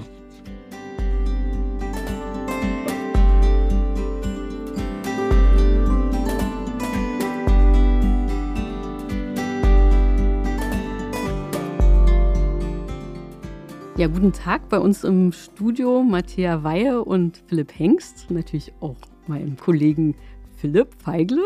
Schön, dass Sie da sind. Gleich zum Anfang, das machen wir eigentlich immer, versuchen wir unsere beiden Gesprächspartner zu fragen, ob sie jeweils eine Frage an ihr Gegenüber haben. Vielleicht fangen Sie an, Frau Weihe, haben Sie eine Frage? Ich habe auf jeden Fall eine Frage. Die Frage ist nur, inwieweit das sozusagen schon so wahnsinnig thematisch in die Tiefe geht. Ich frage sie trotzdem, weil kann ja nie schaden. Äh, ich habe ja so ein bisschen mir Gedanken darüber gemacht, worüber wir heute sprechen können. Und ich glaube, das Interessanteste ist immer, was für Alternativen unterschiedliche Gesprächspartnerinnen in bestimmten Momenten sehen. Und aus dem, was ich so ein bisschen mitbekommen habe, war ja so ein leichter Unmut auch über die Situation 2015, aber vielleicht auch die Situation, wenn viele Menschen auf einmal vermeintlich in ein anderes Land kommen, aufgrund einer Krise, aufgrund eines Krieges, aufgrund einer Situation. Und da habe ich mich tatsächlich gefragt, was denn am Ende die Alternativen sind. Und ich habe so ein bisschen versucht rauszuhören, dass es da sehr um Fluchtursachenbekämpfung geht und so weiter und so fort. Aber meine Frage wäre ganz explizit, was machen wir denn in ganz akuten Krisen, wenn wir keine Alternativen haben? Die Frage ist ja, was ist die Ursache? Wir haben ja auch unterschiedliche Mechanismen für unterschiedliche Krisen und ich glaube, es ist unzweifelhaft in unserer Gesellschaft, und das sehe ich genauso, dass in akuten Krisen, wie wir sie jetzt ja beispielsweise in der Ukraine erlebt haben, wir helfen und dass es dort Möglichkeiten gibt, innerhalb der geltenden gesetzlichen Konventionen zu helfen. So wie wir das beispielsweise jetzt im Fall der Ukraine ja tun. Okay. Können wir später ja bestimmt noch mal ein bisschen mehr drüber reden. Herr Hengst, haben Sie auch eine Frage an Frau Weihe? Ja, da geht es mir, glaube ich, ähnlich wie meiner Gesprächspartnerin, dass es natürlich schon recht weit greift und ich vielleicht den weiteren Verlauf des Gesprächs gar nicht so weit vorwegnehmen will. Ich habe heute Morgen ja ein klein bisschen die Gelegenheit gehabt, darüber zu lesen. Fand das ganz spannend und freue mich darauf. Und meine das auch, auch wirklich ernst, weil es mich sehr interessiert, wie man zu der Einschätzung kommt, beziehungsweise die, die, dass man die Hoffnung dahingehend hegen kann, zu sagen, wir wollen eine bessere, gerechtere Welt. Ich glaube, das teilen wir alle. Die Wege dahin sind sicherlich vielfältig und unterschiedliche Auffassungen. Und ich habe das ja in dem Gespräch bei mir zu Hause gesagt, die, die Sorgen, die ich ein bisschen habe, dass Integration, Zusammenleben gelingt, das ist ja am Ende die Zielsetzung, dass wir in einem guten Umfeld leben. Das wünschen wir uns alle, das wünschen wir möglichst vielen Leuten. Und da ist meine Sorge, dass so wie es im Moment läuft, das nicht erfolgreich ist. Und da bin ich natürlich interessiert zu hören von jemandem, der da auch sehr intensiv Erfahrung mit hat, von vor Ort, wie er zu der Einschätzung kommt, dass es so gelingen kann auf dem Wege, den sie vorschlägt oder sich wünscht.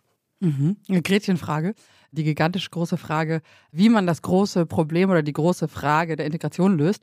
Das ist, glaube ich, eine so extrem komplexe Antwort, dass ich hoffe, dass wir da im Gespräch nochmal drauf kommen. Und vielleicht, um aber so ein bisschen auch einer Antwort gerecht zu kommen oder gerecht zu werden, so rum. Äh, ich glaube, es ist wichtig, sich darüber Gedanken zu machen. Es wurde ja gerade gesagt, ne, wir wollen sozusagen in einer Gesellschaft leben, wo alle es irgendwie schön haben, wo alle irgendwie eine gute Perspektive potenziell auch haben. Und ich glaube, ich würde einen Schritt zurückgehen und ich würde mir darüber Gedanken machen, ob wir eigentlich allen Menschen die Rechte zusprechen wollen, die wir auch haben. Und da geht es eben um Rechte wie Mobilität, wie beispielsweise ja einen gewissen Grad auch an Bewegungsfreiheit. Und da stellt sich für mich die Frage, wollen wir ja, die Rechte auch anderen zusprechen oder nur die Menschen, die einen privilegierten Pass haben? Ich weiß nicht, ob es eine Frage von Rechten ist. Das ist vielleicht eine Debatte, die im Elfenbeinturm geführt werden kann, aus meiner Sicht. Es gibt das Konzept der Menschenrechte. Ich habe gelesen, dass sie mit, mit Religion oder, oder Gott nicht allzu viel am Hut haben. Oh, ich bin Islamwissenschaftlerin, sogar eine ganze Menge. ja, sich mit den Dingen theoretisch zu beschäftigen, hat ja nichts damit zu tun, inwiefern man tatsächlich auf diesem Wertekonstrukt oder so weiter steht. Und am Ende, glaube ich, sind wir, wie bei vielen Dingen, bei einer philosophischen, moralischen Frage. Insofern ist natürlich schon immer interessant, auf welchem moralisch-religiösen Grundsatz oder so jemand steht oder sich darauf beruft. Ich vermute, dass das nicht die Scharia bei Ihnen äh, ist an der Stelle. Und insofern müssen wir da schauen, was dann wirklich praktisch möglich ist, weil das eine ist, sage ich mal, der Idealfall in der Theorie, den wir uns vielleicht aufgrund unseres religiösen Verständnisses wünschen oder im Beruf in Bezug auf die Menschenrechte, wie sie in New York bei der UN kodifiziert sind und was dann davon wirklich auch Praxis möglich ist. Ja, Theorie und Praxis gehen meistens nicht so ineinander. Aber es ist natürlich wichtig, einen Horizont zu haben. Wo will man, wo will man vielleicht hin? Was ist die Zielsetzung? Und meistens ist es komplizierter, als man sich das wünscht und dauert erheblich länger. Geduld ist nun mal nicht die menschlichste Eigenschaft. Ja, das sehe ich genauso. Ich glaube, bei einer Sache würde ich widersprechen und ich glaube, das war der Punkt, dass Sie sagten, dass die Diskussionen oder die Gespräche um Rechte im Elfenbeinturm geführt werden und da äh, bin ich der Meinung, die werden auf der Straße geführt. Das ist vielleicht eine zivilgesellschaftliche Perspektive. Mein Politikverständnis, sagen wir so, also weil es spielt ja letzten Endes darauf hin, dass DiplomatInnen oder VertreterInnen und PolitikerInnen sozusagen die Umsetzung von Rechten und wie sie verteilt werden etc. diskutieren. Und da bin ich absolut nicht der Meinung. Ich glaube, es ist letzten Endes unsere Aufgabe, dass wir PolitikerInnen wählen, die dann in Parlamenten unsere Ideen und Bedürfnisse umsetzen. Und wenn die Bedürfnisse nun mal sind, dass Menschen Rechte haben, das aber so nicht umgesetzt wird im sogenannten Elfenbeinturm, ist es sicherlich äh, etwas, was auf der Straße auch durchaus erkämpft werden muss. Also, dass alle Menschen die gleichen Rechte grundlegend haben oder haben sollten. Ich glaube, dass das gar nicht in Zweifel gezogen wird. Die Frage ist aber, was heißt das tatsächlich im, im Alltag? Was heißt das in Kodifizierung? Ja, wie sieht das in unserer Gesellschaft aus? Wie können wir das umsetzen? Ich habe im, im Vorgespräch den Satz mal gesagt, glaube, der wird zumindest Peter Schollatur zugeschrieben, ja, dass wer halb Kalkutta aufnimmt, nicht Kalkutta hilft, sondern selbst Kalkutta wird. Das ist ein bisschen das Problem mit den mit Rechten. Dazu gehören ja immer normalerweise auch Pflichten auf der anderen Seite. Beides geht nicht ohne einander. Ich weiß nicht, ob die Rechte auf der Straße diskutiert werden oder ob auf der Straße versucht wird, sich Rechte auch manchmal zu nehmen. Also ich habe nicht den Eindruck, dass auf der Straße das besonders diskutiert wird. Da wird es bisweilen eher ja, vielleicht nicht vernünftig diskutiert, sondern da wird es mit verbaler oder manchmal auch nonverbaler Gewalt versucht, Rechte durchzusetzen. Und da bin ich etwas skeptisch, ob das der richtige Weg ist. Also Ja, ich glaube, da kommen wir natürlich jetzt so ein bisschen in die Protesttheorien. Aber sicherlich ist ja der Protest nicht nur, oder wenn wir über Protest reden, weil ich glaube, das ist das, worauf Sie hinaus wollen, müssen wir ja auch bedenken, dass viele Dinge einhergehen. Also da sitzen Strategen, da sitzen äh, Menschen, die sich im Vorfeld äh, in Diskussionen und Debatten Gedanken machen. Und beispielsweise nur, weil ich jetzt sagen würde, als, um es mal sehr bildhaft zu machen, dass ich äh, in einer Demonstration teilnehme, die sich zum Beispiel dafür einsetzt, dass eine Person nicht abgeschoben wird bedeutet das nicht, dass ich nicht im Vorfeld wahnsinnig viel darüber diskutiert habe und mir Gedanken darüber gemacht habe, wie beispielsweise eine Mobilisierung stattfinden kann, dass ich mir vielleicht sogar eine juristische Einschätzung abgeholt habe, wie diese Person beispielsweise in Deutschland oder warum diese Person in Deutschland bleiben sollte. Deswegen ist das, glaube ich, eine sehr schwarz-weiße Veranschaulichung von Protestformen, weil ich bin der Meinung, oder ich bin sehr beeindruckt. Also ich bewege mich seit Jahren in unterschiedlichen Protestformen, in unterschiedlichen Netzwerken und Gruppierungen und ich bin beeindruckt tatsächlich darüber, wie wahnsinnig eloquent die Menschen sind, die am Ende auf der Straße vielleicht eine Parole rufen. Da gebe ich Ihnen absolut recht dass Parolenrufen definitiv keine Gesetzesänderung mit sich bringen und dass es sicherlich auch nicht das Einzige ist, was wir machen dürfen. Aber dennoch ist es sozusagen äh, zivilgesellschaftlich einer von vielen Möglichkeiten, unsere Stimme laut werden zu lassen. Und ich finde aber das, was dahinter passiert und das, was sozusagen in den Netzwerken und Bewegungen passiert, viel, viel, viel, viel spannender und tatsächlich auch viel relevanter, um tatsächlich ja, zu Veränderungen beizutragen. Und ich glaube, da unterscheiden sich vielleicht dann auch ein bisschen unsere verschiedenen Einstellungen oder Perspektiven. Nun wollen wir heute ja nicht nur über die Frage reden, quasi wie Sinn, Sinn von Protest und so weiter, sondern ja auch über die Frage Migration, unser Thema. Und ein Wort, was uns auffiel, das im ersten Teil sehr aufgefallen ist, war das Wort der Angst. Und das fand ich interessant und es wird ja auch immer gesagt, Migration oder größere Migrationsbewegungen sind von Ängsten begleitet. Und ich glaube, darauf können wir uns vielleicht auch hier an diesem Tisch einigen. Hengst, was mich interessieren würde, ist das richtig beschrieben, dass Sie wirklich Angst haben, dass durch Migration das Land oder die Gesellschaft stark verändert? Ist das richtig beschrieben? Also ich glaube nicht, dass ich den Begriff Angst verwendet habe, weil ich davor nicht sagen würde, Angst zu haben. Ich glaube, dass Angst immer ein schlechter Ratgeber ist und möchte für mich in Anspruch nehmen, vor wenigen Dingen Angst zu haben. Ich glaube, ich habe gesagt, ich habe Sorge natürlich vor gesellschaftlichen Entwicklungen, die damit einhergehen. Das ist keine Angst vor Überfremdung oder dergleichen, sondern wir kommen ja, und das wäre vielleicht die weitergehende Frage, die ich gehabt hätte, in welcher Gesellschaft wollen wir ja leben? Wie wünschen wir uns das Umfeld? Im Wahlkampf hat die CDU mal gesagt, in einem Land, in dem wir gut und gerne leben. Äh, ob das besonders erfolgreich war als Werbeslogan, ist eine andere Frage. Aber ich glaube, dahinter kann sich natürlich grundsätzlich jeder sozusagen einreihen. Aber die Frage ist eben, was für eine Gesellschaft, für eine Gesellschaftsform wünschen wir uns? Und ist die Form, die wir in Deutschland, die wir in Europa heute haben, die sicherlich nicht perfekt ist, an der vieles zu verbessern ist, wollen wir die grundlegend erhalten oder wollen wir die revolutionär verändern? Und wenn ja, wohin? Und bei den Einlassungen von Hawaii hatte ich den Gedanken, dass es da schon den Wunsch gibt, das grundlegend zu verändern. Und hatte ich mich natürlich gefragt, in welche Richtung, von welcher Gesellschaft, von welcher Lebensform sozusagen sie träumt, sich wünscht oder habe gelesen, sie haben keine Kinder, aber wenn man sich vorstellt, vielleicht in welcher Gesellschaft oder die Kinder oder die Enkel irgendwann mal leben sollen. Das ist ja letztlich die Frage, die damit verbunden ist. Und das ist da, wo ich die Sorge habe, nicht die Angst, dass, es, dass wir uns nicht zwingend zum Besseren entwickeln.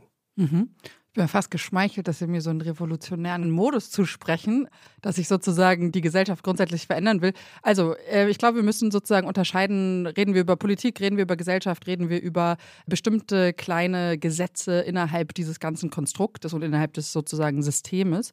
Und da würde ich behaupten, also gesellschaftliche Veränderungen sind sicherlich richtig und gut. Und da würden Sie mir auch zusprechen, wenn wir mal Migration Nein, es ausklammern. Ist nicht jede gesellschaftliche Veränderung. Es ist nicht jede, gut. aber grundsätzlich ist es gut, dass eine Gesellschaft sich weiterentwickelt und sich verändert, je nachdem, was sozusagen auch von außen auf die Gesellschaft eintrifft. Also dass man sozusagen in irgendeiner Form dann ja auch Änderungen anstrebt oder sich anpasst oder oder oder. Also Entwicklung ist normal. Entwicklung die hat es immer gegeben. Es hat viel dazu geführt, dass wir heute in der Gesellschaft leben dürfen, in der wir sind.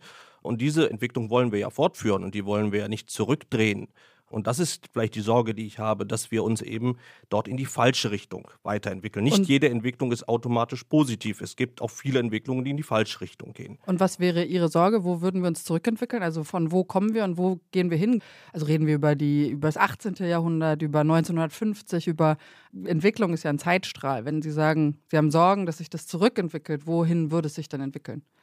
Mit zurückentwickeln meine ich ja gar nicht in der Zeit. Sicherlich kann man in jeder Vergangenheit auch positive Aspekte finden, aber das ist ja gar nicht die, die Option, die Frage, sondern wenn wir über, über Rechte, über Gleichstellung sprechen, ich habe das ja auch mitgenommen, dass auch gerade die Frauenrechte Ihnen ein, äh, ein großes Anliegen sind, dann Wäre sind das schlimm, wenn nicht, oder?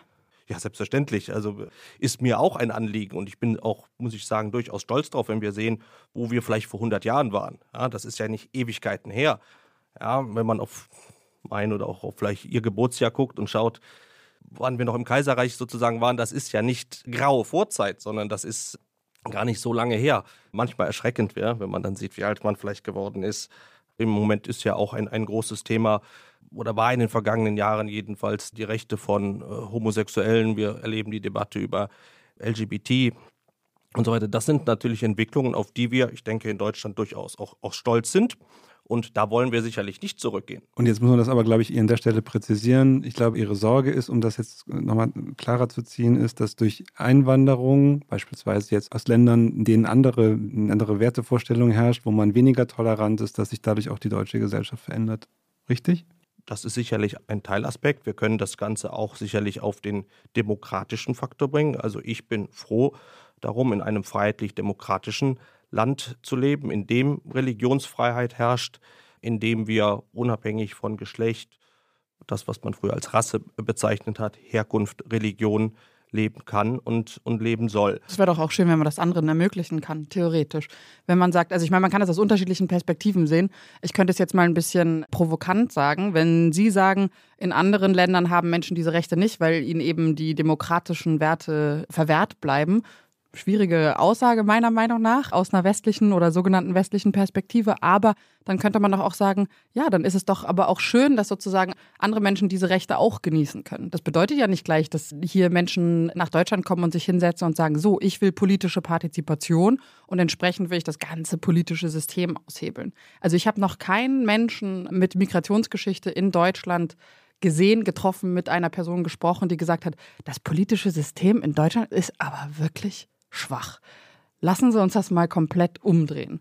Das gibt es ja faktisch nicht. Und da, glaube ich, lohnt es sich manchmal dann auch die Gespräche mit den Personen zu führen, die nach Deutschland kommen, weil, ja, also letzten Endes sozusagen würde das ja bedeuten, dass potenziell zum Beispiel Frauen, die nicht das die nicht die Freiheit genießen, wie zum Beispiel Frauen jetzt hier in Deutschland, dass man denen die Möglichkeit gibt, diese Freiheit auch zu genießen. Und ich glaube, man muss da immer sehr unterscheiden von, es kommen wahnsinnig hohe Anzahl an Menschen und die kommen hierher und die haben diesen revolutionären Geist in sich und wollen hier das ganze System umkrempeln. Und da, ja, habe ich so ein bisschen meine Zweifel an dem Argument, weil ich einfach sagen würde, okay, aber wer sagt denn das? Wer kommt denn hierher und sagt, er oder sie möchte in irgendeiner Form das System umkrempeln?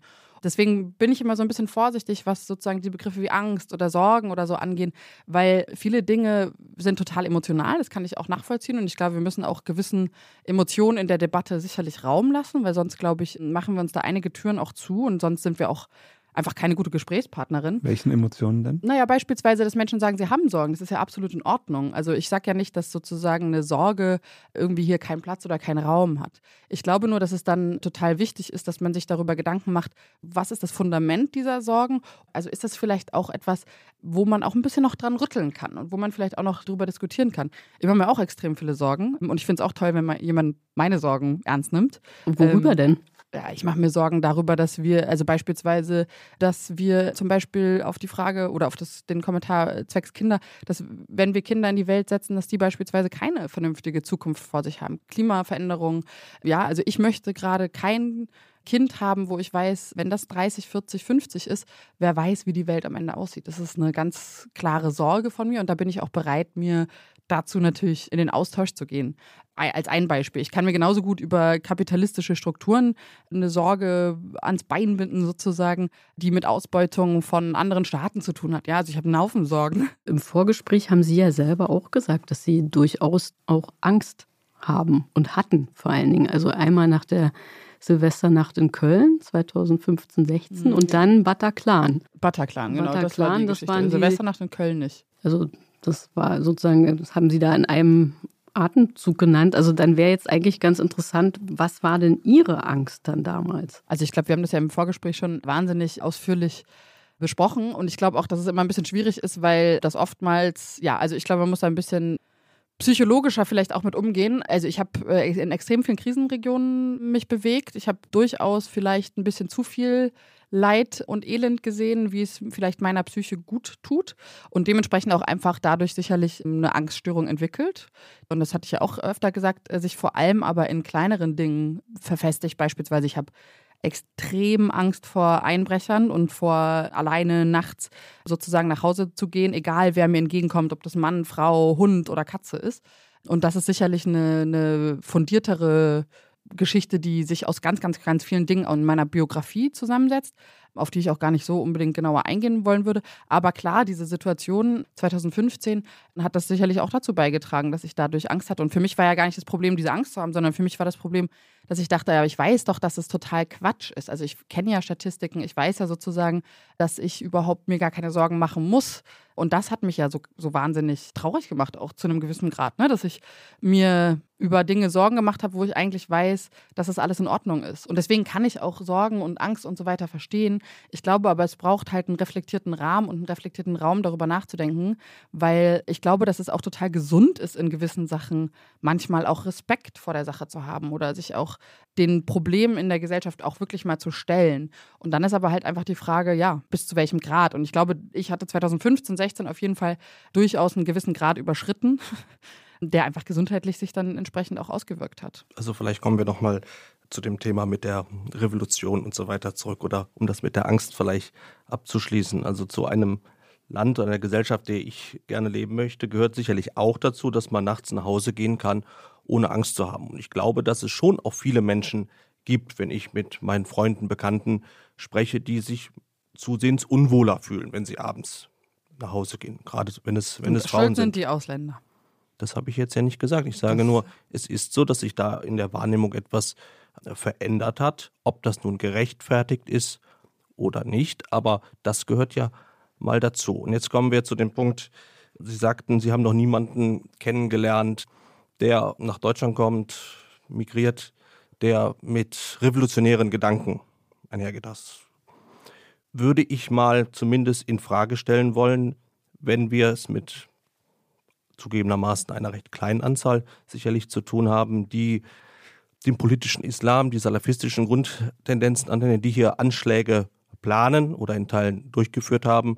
Wenn das keine revolutionären Umtriebe sind, dann frage ich mich, was dann? Das ist ja immer das Schöne. Ich finde, dass man gerade im Kontext, und da kommen wir ja in mein äh, Lieblingsfeld des Islamismus, dass wir gerade in den Kontexten ja immer sozusagen den Finger auf die eine Wunde legen. Und ich glaube, wir dürfen daran aber einfach nicht vergessen. Und ich glaube, da würde ich mich jetzt, ich glaube, wir kommen da auf keinen Nenner und ich rede mir sicherlich da auch den Mund fusselig, aber ich denke, dass wenn wir uns natürlich nur auf eine Sache fokussieren, ist ja ganz klar, dass wir dann entsprechend auch uns diesen Fokus dann setzen. Aber wir dürfen ja auch nicht vergessen, dass es wahnsinnig viele Menschen sind, die in Deutschland leben, die deutsche Staatsbürger sind, deutsche Staatsbürgerin. Ja, wenn wir uns sozusagen die revolutionären Gedanken der AfD anschauen, wenn wir uns die revolutionären Gedanken der äh, QuerdenkerInnen anschauen, der Verschwörungstheoretikerin. Und dann würde ich mit Ihnen aber ganz scharf wetten, dass die Zahl der Menschen, die dort sozusagen diese sogenannten revolutionären Gedanken haben, deutlich höher ist. Und dass die Gefahr, die dort von diesen Menschen ausgeht, weil sie eben zum Beispiel Partizipationsrechte haben in der Politik, weil sie eine größere Stimme haben, weil sie sich in dieser Gesellschaft zurechtfinden, weil sie eben nicht durch diese furchtbaren Jahre der sogenannten Integration gehen müssen, dann sehe ich doch die Gefahr deutlich dort. Und warum kümmern wir uns nicht darum? Warum reden wir heute, also ich verstehe, warum wir heute über Migration reden, aber warum sozusagen setzen wir uns nicht hin und sagen, Müssen wir nicht eigentlich das Problem auch angehen von wirklich der potenziellen Gefährdung? Und die potenzielle Gefährdung, die wir in Deutschland haben, und da beruhige ich mich auf Statistiken, so leid es mir tut, da beruhige ich mich einfach drauf, kommen eben aus einer ganz anderen Richtung. Ja, welche Statistik ist das? Na, wir können doch uns sozusagen vergleichen, wie viele Menschen sich für salafistisches Gedankengut interessieren, sage ich mal, und wie viele Menschen sich für verschwörungstheoretisches Gedankengut interessieren. In welchem Das- Verhältnis steht das etwa? In welchem Verhältnis Ja. das steht? Die, die Statistiken. Ja, gut, aber okay, sagen wir, das Verhältnis steht von islamistischen GefährderInnen, wie viel, das sind ein paar tausend, die wir sozusagen äh, verzeichnet haben in, in der Statistik, zu 10, 20.000 Querdenkenden, die zeitweise äh, durch die Straßen marschiert sind. Und ich meine, man kann das nicht miteinander vergleichen. Deswegen will ich jetzt auch Das gar nicht ich auch sozusagen meinen, dass man die den Querdenker Topf- wohl nicht mit dem politischen Salafismus vergleichen kann, oder? Naja, also was heißt sozusagen, ich meine gar nicht, dass wir die zwei extremistischen Strömungen miteinander vergleichen Also die sollten. Querdenker sind Extremisten Es gibt extremistische Strömungen innerhalb der Querdenker. innerhalb der Querdenker. Mhm. Ja, absolut. Und ich glaube, da sind sich viele Leute einig. Wenn sie da eine andere Meinung haben, ist es auch in Ordnung. Aber ich glaube, dass wir. Ich möchte nur, dass wir da auch differenziert Na klar, vorgehen. natürlich. Wenn wir Ich das nicht alles über einen Kamm kehren. äh, Ich bin kein Querdenker, gehöre nicht dazu, aber mit der Aussage, dass diese ganze Bewegung, die glaube ich auch schwer zum Reißen ist, in die Richtung zu interpretieren ist. Ich glaube, dass, da täten wir tatsächlich das, was Sie wahrscheinlich sonst vorwerfen, den Menschen, die vielleicht bei den Migrationsthemen sehr kritisch sind, dass man alles in einen, in einen Hut wirft. Nee, das möchte ich auch nicht, aber ich möchte trotzdem auch darauf hinweisen, dass wir ja erst vor kurzem die Schlagzeile hatten, dass sozusagen dieses eine Netzwerk von extremistischen dieser Strömung angehörenden Menschen aufgedeckt worden ist, die sozusagen revolutionär. Ich finde, dieses Wort revolutionär ist für mich viel zu positiv. Äh, das möchte ich hier eigentlich gar nicht so benutzen. Sagen wir Umsturzgedanken inne hatten. Und ich will, wie gesagt, also lassen Sie uns gerne von diesen zwei Themen weggehen. Ich möchte nur darauf hinweisen, dass ich quasi, wie gesagt, ich verstehe die Sorgen, weil ich habe auch Sorgen zum Beispiel vor so einem Netzwerk. Ja, also ich habe auch Sorgen, dass solche Umsturzgedanken gewaltvoll umgesetzt werden. Wir haben Also Sie haben, wir haben Politiker, lassen Sie mich bitte ausreden, wir haben PolitikerInnen, die tatsächlich für den, mit dem Tod bezahlen mussten aufgrund von auch extremistischen Strömungen oder, oder Menschen aus extremistischen Strömungen. Und da möchte ich nur einmal sozusagen sagen, also grundsätzlich müssen wir uns in der Gesellschaft immer die Frage stellen, immer, immer, immer, immer, wie können wir in einer Gesellschaft leben, die sozusagen uns ein Sicherheitsgefühl gibt, ja, die uns ein Leben gibt, äh, in dem wir gut leben können. Und da finde ich es einfach fahrlässig, sich auf einen Bereich zu fokussieren. Und wenn Sie mich fragen, wie ich Salafismus finde, wie ich islamistischen Extremismus finde, da sind wir uns doch einig. Da müssen wir doch gar nicht drüber diskutieren. Ich sage, das Einzige, was ich aussage, ist, dass wenn wir die Menschen haben, die aus Syrien 2015 aus der Situation geflohen sind, dann können wir doch nicht anfangen, jetzt über den Extremismus zu reden. Also das ist da dann irgendwann einfach so eine, Entschuldigung, aber irgendwie auch ein bisschen eine fade Diskussion, weil wir sozusagen uns immer diese Frage stellen müssen, egal wer, wo, wann, wie nach Deutschland kommt, nicht nach Deutschland kommt, in Deutschland lebt, in Deutschland politisch partizipieren können. Das ist doch eine Kernfrage, um die wir uns immer jeden Tag kümmern müssen. Und entsprechend äh, ist das, finde ich, eine große Debatte, ja. Aber trotzdem, wenn wir über Migration reden, ist das für mich einfach zu einfach. Also ich halte das Nennen der Reichsbürger einiger Rentner und eines abgehalfterten Prinzen im Vergleich mit dem Salafismus ehrlicherweise als eine Nebelkerze. Auch Sie haben gesagt, Sie sehen die Gefahr mindestens genauso oder sogar noch größer. Das wollen wir wahrscheinlich jetzt hier gar nicht äh, ausdiskutieren. Ich halte das ein Stück weit an der Stelle, wie gesagt, für eine, für eine Nebelkerze, um auch davon äh, abzulenken, dass wenn wir uns auf das Thema Demokratie und die Verteidigung unter freiheitlich-demokratischen Grundordnung besinnen können, dann wollen wir sicherlich alles das tun, was dieses Umfeld, was gedeihlich ist für die Entwicklung der Rechte von auch von, von Frauen, aber auch von all dem, was uns lieb und teuer ist, dass wir das erhalten wollen. Das ist für mich das Zentrale. Und ich habe Sorge, ob wir das, dadurch, dass wir viele Menschen, die anders geprägt sind, die leider bisher nicht in den Genuss gekommen sind, in einem solchen Umfeld zu leben, dass wir uns da tatsächlich staatlich schwächen. Man muss ja auch verstehen, diese Menschen, die aus den islamisch geprägten Ländern kommen, haben oftmals ein ganz anderes Verständnis von Staat. Der Staat ist oftmals der Feind.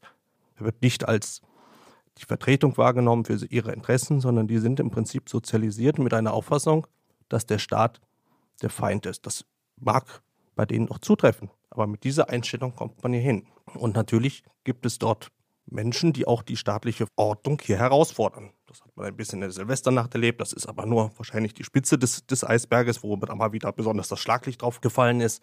Wenn wir unsere staatliche Ordnung gehalten wollen, dann müssen wir doch sicherstellen, dass die Menschen, die hier zu uns hinkommen, auch unsere staatliche Ordnung, wie wir sie haben, wie wir sie auch über Jahrhunderte erkämpft haben, die Generationen vor uns, dass wir diese auch erhalten. Also ja, gut, klar.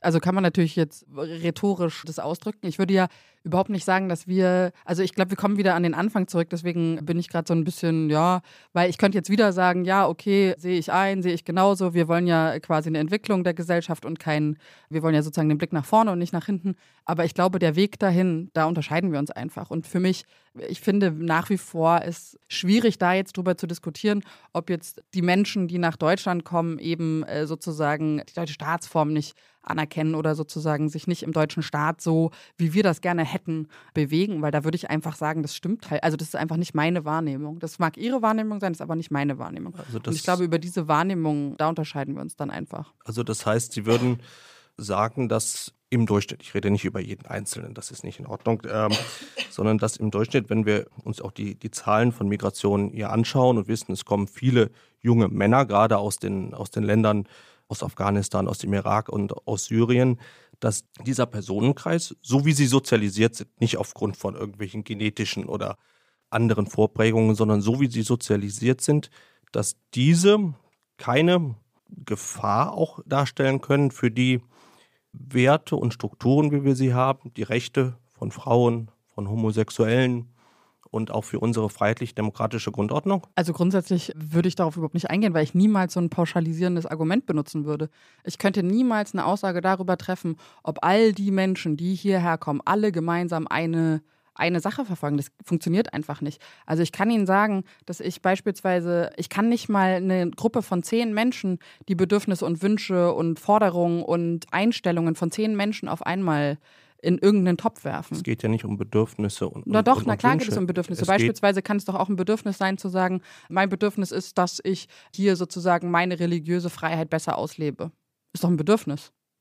Und dann sagen sie, ja gut, aber das ist halt nicht die Religion, die ich toll finde. Nein, nein, nein, das, da, da drehen Sie mir jetzt bitte nicht die Worte hier, hier im Mund um. Ich habe ja gefragt, ob dieser Personenkreis, der aus, aus diesen Ländern vorwiegend kommt, ob der für unsere grundlegenden, den Staat tragenden, unsere Gesellschaft prägenden Faktoren eine Gefahr darstellt oder vielleicht auf der anderen Seite sogar die Entwicklung ins Positive befördert. Also, über diesen Personenkreis, sage ich nochmal, möchte ich pauschal keine Aussage treffen, weil das einfach für mich nicht funktioniert. Ich kann aber sagen, dass Migration als Phänomen, ohne diese Person einzeln da mit reinzuspielen, sicherlich als eine Chance wahrgenommen werden sollte im Vergleich zu einer beängstigenden Situation. Und das glaube ich, wenn wir uns sozusagen das migrationshistorisch auch angucken, ist sicherlich auch einfach in der Vergangenheit genauso gezeigt worden. Also wir sehen ja, unsere ganze Gesellschaft, unser, die, das ganze das Staatenkonstrukt basiert auf Migration. Und ich finde eben, dass wir wegkommen müssen von diesen einzelnen, ja, okay, jetzt haben wir aber halt in diesem Jahrtausend, Jahrhundert, Jahrzehnt, wie auch immer, eine Migrationsbewegung, die sich stärker aus Ländern XY kristallisiert. Aber grundsätzlich müssen wir doch darüber debattieren, ob wir Migration als solches annehmen oder ablehnen. Und wenn wir es annehmen, wie wir sozusagen damit umgehen. Und ich finde, wir tun immer so, als äh, wäre das eine absolut neue Debatte. Gesellschaftlich bestehen wir oder sind wir entstanden aus eben Migrationsbewegungen in irgendeiner unterschiedlichsten Form, wie auch immer. Und ich glaube, ja, für mich ist es immer so ein bisschen, ich glaube, da kommt man immer so ein bisschen an so ein Dead End. Ja, also das ist einfach meine Wahrnehmung. Ich glaube, dass Migration wahnsinnig viel beitragen kann zu der Gesellschaft, weil es eben auch meine persönliche Erfahrung ist. Ich weiß, dass ich von extrem vielen Menschen wahnsinnig viel gelernt habe. Ich habe viel in Ländern gelebt, die aus ihrer Perspektive vielleicht genau die Herkunftsländer dieser zahlreichen Männer, die nach Deutschland kommen, sind. Und auch dort habe ich wahnsinnig viel lernen können. Und so funktioniert für mich Gesellschaft, indem wir sozusagen alle möglichen Perspektiven einnehmen können und gegenseitig voneinander mitnehmen können, was uns für die Entwicklung unserer Gesellschaft und unserer Persönlichkeit wichtig ist. Ist vielleicht ein bisschen romantisch und platt, aber ich glaube, ansonsten kommen wir nämlich eher an Dead End. Also die Länder, die Sie gerade gesagt haben, die ich wahrnehme, aus denen viele junge Männer kommen. Das ist nicht meine Wahrnehmung, sondern das habe ich mir ganz just aus dem Bericht des Statistischen Bundesamtes gezogen. Das ist an, an der Stelle tatsächlich eine faktenbasierte Absolut Statistik und nicht, ja. und nicht meine Wahrnehmung, sondern ich glaube, dass wir bei dieser Debatte die ist ja im Moment ganz aktuell, aktueller denn je im Prinzip, als wir dieses Thema mal angestoßen haben, dass wir dem wirklich nur Herr werden können, wenn es dort auch keine Denkverbote gibt, wenn wir das offen aussprechen, wenn wir die Zahlen, die vorliegen, auch vorurteilsfrei und unideologisch angehen und daraus die Schlüsse ziehen. denn wir wollen, dass Integration gelingt. Und da hat natürlich jeder auch so seine persönlichen Beispiele. Ich habe bei mir im Unternehmen ein Drittel etwa Migranten. So, und das funktioniert. Aber das funktioniert auch gerade deswegen, weil wir eine gemeinsame Wertebasis haben, ja, die an der Stelle vielleicht etwas europäisch geprägt ist. Aber ich glaube, und das ist meine Wahrnehmung, auch wenn ich das an den, an den Schulen, in den Kindergärten meiner, meiner Kinder sehe, ich habe drei Kinder äh, in unterschiedlichen äh, Phasen sozusagen, und da sieht man schon, wo die Probleme sind. Und natürlich, ich weiß nicht, ob Sie sagen würden, dass die Integration, das Zusammenleben, weiß ich nicht, vielleicht von, von deutschen und ukrainischen Flüchtlingen einfacher funktionieren kann oder im Durchschnitt einfacher funktioniert, als es vielleicht mit Menschen aus Afghanistan oder dem Irak der Fall ist. Ist das eine Frage? Ja. Kann ich nicht beantworten. Ich bin keine Integrationsexpertin. Also ich, das ist ja immer das Schwierige. Ne? Ich kann aber doch Islamwissenschaftlerin. Insofern können Sie doch aber auch das hat ja nichts mit Integrationsexperten Ein bisschen zu tun. schon hat es schon nee, die Frage Ich glaube, das ist der. Fehler, den wir oft machen, dass wir gerne über Dinge reden, von denen wir keine Ahnung haben. Und ich präferiere es dann doch, über Dinge zu reden, über die wir Ahnung haben. Aber ja, Islam. ja, zum Beispiel. Aber beispielsweise meine Frage, weil Sie ja gerade sagten, dass äh, sozusagen, ne, das ist, ich meine, um darauf doch irgendwie einzugehen, weil fair enough, beantworten Sie mir die Frage, warum Sie glauben, dass zum Beispiel aus der Ukraine mehr Frauen und Familien oder Frauen mit Kindern kommen und aus Syrien beispielsweise mehr Männer. Gibt es eine ganz einfache Erklärung für? Ja. Ja. Ukrainische Männer sind im Krieg, dürfen das Land nicht verlassen, Richtig. kämpfen gegen die russischen Invasoren. Und in Ländern wie, wenn wir jetzt auch Afghanistan sehen, als die Taliban gekommen sind, sind die Syrien Männer. war die Frage. Syrien war die Frage, gut. Ja, diejenigen, die man auf die Fluchtrouten schickt, sind wahrscheinlich Männer, weil sie die größere Wahrscheinlichkeit haben, hier anzukommen. Und weil ich als Frau wahrscheinlich auch nicht mich in diese Schleuserhände begeben wollen würde. Okay, das ist der eine Punkt. Ich glaube, wir müssen sozusagen ganz deutlich auch sagen, dass aufgrund dieser erschwerten Routen, die eben einfach schwieriger sind, von Syrien nach Europa oder in, sagen wir von Syrien Richtung Sicherheit, weil die Menschen sind ja nicht nur nach Europa gekommen und der Ukraine nach Deutschland beispielsweise ist ein Grund. Was wir aber ja natürlich auch für Phänomene haben, und das ist das, was mich so wahnsinnig wütend manchmal macht, dass das immer wieder sozusagen einfach übersehen wird, ist beispielsweise in der Situation in Syrien, viele Männer, die nach Deutschland gekommen sind, sind Kriegsdienstverweigerer auf gut Deutsch, sind Menschen, die theoretisch für Assad hätten kämpfen müssen, die aber noch die Möglichkeit hatten, das Land zu verlassen.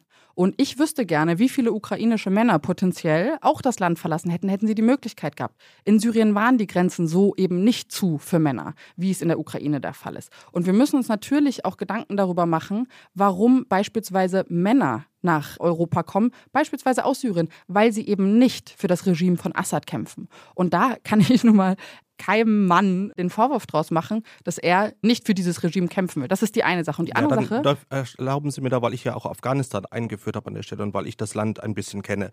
Die afghanischen Wieso Männer kennen Sie das Land? als Soldat. Sie waren im Auslandseinsatz in Afghanistan. Ich habe mit vielen Soldaten zu tun gehabt, die dort waren. Ich habe Soldaten ausgebildet, die nach Afghanistan gegangen sind und wir haben uns damit immer beschäftigt. Ähm, Aber Sie waren auch dort. Das unterliegt der militärischen Geheimhaltung.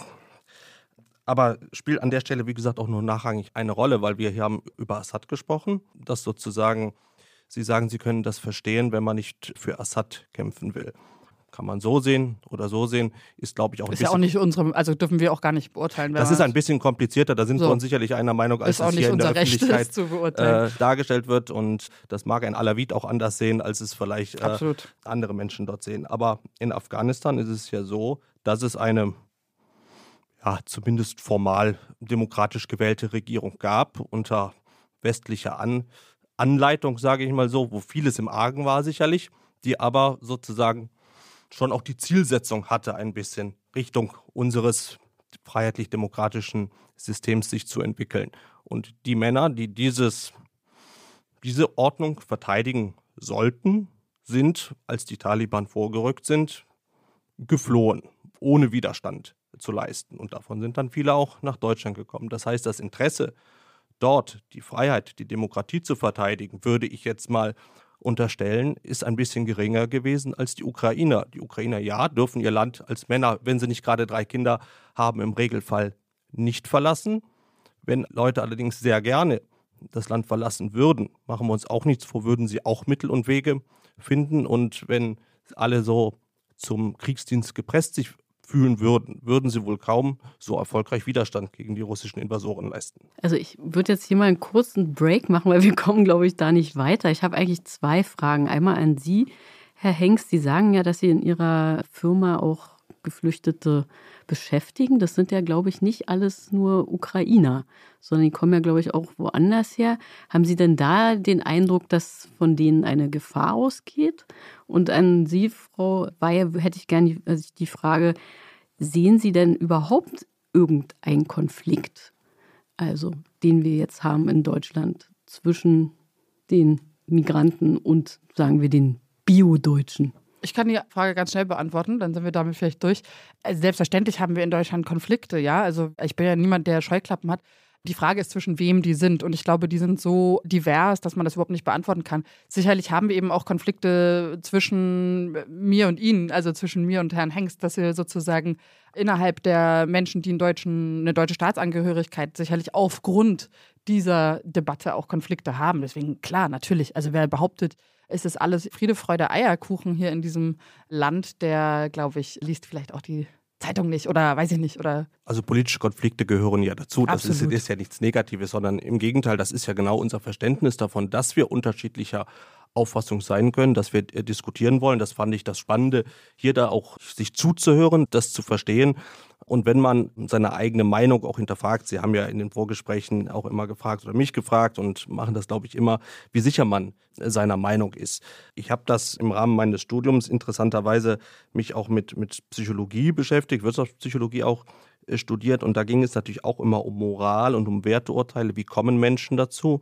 Meistens liegt dem ja nicht ein ganz langer Prozess entgegen, wo ich mir überlege, okay, ich bin deontologisch geprägt oder utilitaristisch und ich wäge ab und deswegen komme ich nach einem langen Prozess zu dieser Meinung, sondern ich habe eine Meinung und suche mir oftmals die Argumente so ein bisschen passenderweise aus, um die nachher zu rechtfertigen. Und insofern sind natürlich Vorbilder, aber auch Medien und so weiter natürlich immer ein wichtiger Einflussfaktor. Und wenn man sich dann damit beschäftigt, wie kann ich Menschen dazu bringen, dass sie ihre Meinung hinterfragen oder vielleicht sogar ändern, dann ist immer natürlich das Wichtige zu sagen, okay, wie schaffe ich es, dass ich die Perspektive von jemand anderem einnehme und es zumindest versuche, das irgendwo zu sehen. Oder eben, indem ich eine Person, die ich sehr schätze, die eine andere Meinung hat, anhöre und mir denke, hey, das ist ja ein, ein kluger Kopf, wie kommt der zu seiner Meinung und nehme das auch ernst.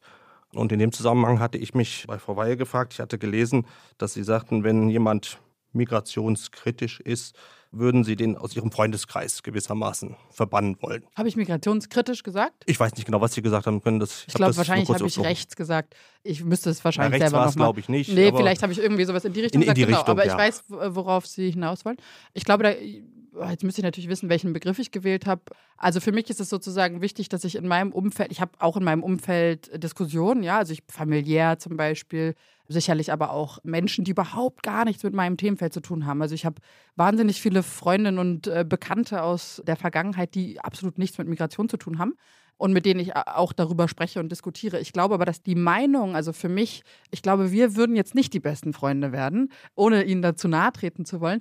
Obwohl ich finde, dass es toll ist, dass wir diskutieren, aber ich glaube, letzten Endes vertreten wir in einem für mich sehr, sehr relevanten Punkt eben eine sehr unterschiedliche Meinung.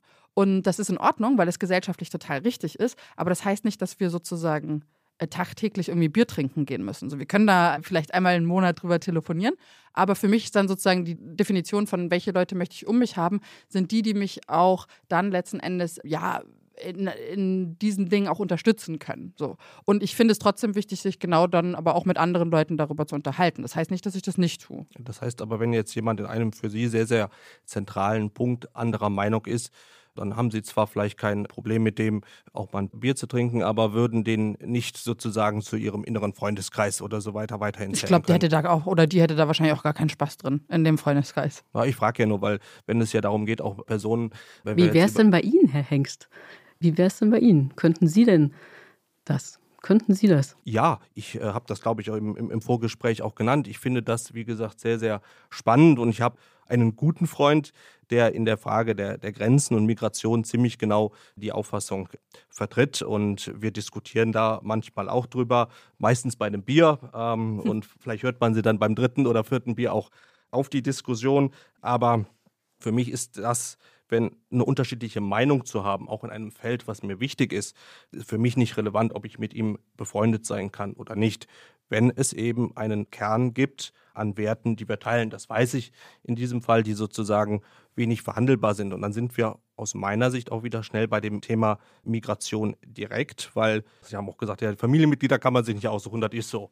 Ja, einen Freundeskreis schon. Und Sie haben ja gefragt, warum muss ich auf der einen Seite haben wir in Deutschland auch Gruppen, Personen, die wir vielleicht gerne nicht hätten. Die gibt es. Ohne Frage, weiß wahrscheinlich jeder. Ich würde sagen, okay, wenn wir die in der Gesellschaft nicht hätten, wär, wären wir auch nicht ärmer drum. Das ist dann vielleicht so ein bisschen wie die Familie. Ja, wenn ich aber natürlich äh, Menschen nach Deutschland hole, das ist ja auch das, was Sie mit, mit Sea-Watch indirekt natürlich auch ein bisschen machen, dann ist das vielleicht ein klein bisschen so wie der Freundeskreis. Und wenn dann dort Leute bei sind, die aus ihrem Inneren unsere Ordnung ablehnen, dann tue ich mich damit schwer. Und das ist die einfach die Sorge, die ich habe, dass wir das am Ende unterhöhlen, was uns lieb und teuer ist, was wir verteidigen wollen und was wir für das, was, was uns stark macht, was uns auch in die Lage versetzt, zu helfen und andere zu unterstützen, dass wir das unterminieren und mittel- bis langfristig damit diese Möglichkeit sozusagen ausschließen, da auch mit einem guten Beispiel voranzugehen. Ich glaube, an der Stelle kommen wir nicht weiter. Da sind sich einfach unterschiedliche Auffassungen.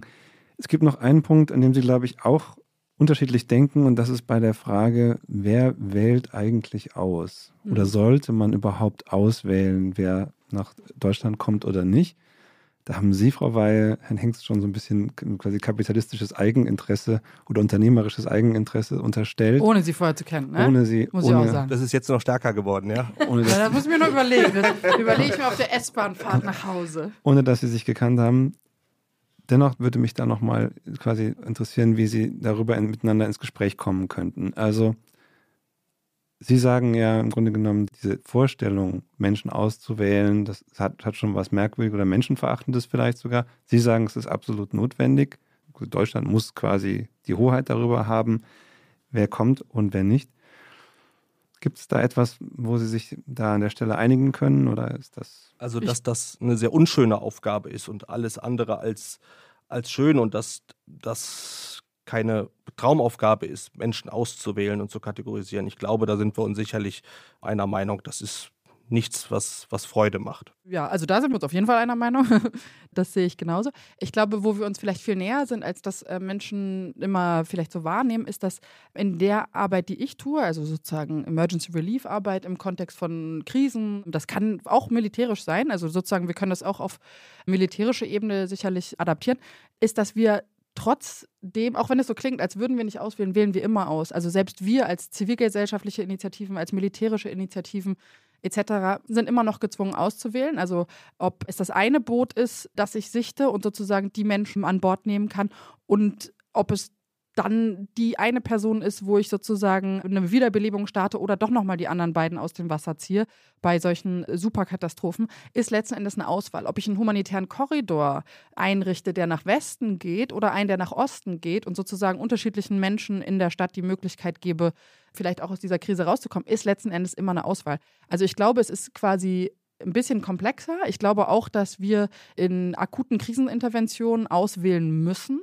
Das ist allerdings was, was man ja auch kritisieren kann. Und ich glaube, das ist sozusagen der Punkt, wo wir dann vielleicht in eine unterschiedliche Meinung kommen. Also ich zum Beispiel finde es eigentlich eine ziemliche Zumutung, dass in der Aufgabe, die ich übernehme, die Sie vielleicht auch kritisch sehen, das ist auch in Ordnung, das sei Ihnen auch das Recht überhaupt beibehalten. Also aber, Menschenleben zu retten sehe ich nicht kritisch. Naja, gut, aber Sie haben es ja vorhin schon gesagt, da gab es ja schon einen kleinen Unterton.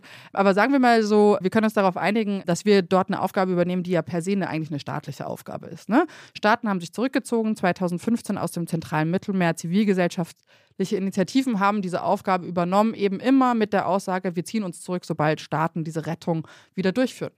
So, Punkt erstmal. Das bedeutet, dass wir jetzt quasi an diesem entscheidenden Punkt sind, dass wir teilweise eben gezwungen werden, auch eine Auswahl zu treffen. Und das kann wirklich der eine ja, der Notfallsani sein, der auf dem Schnellboot tatsächlich entscheidet, nein, ich reanimiere Person Y, um, weil die Person hat noch eine Chance oder ich reanimiere nicht.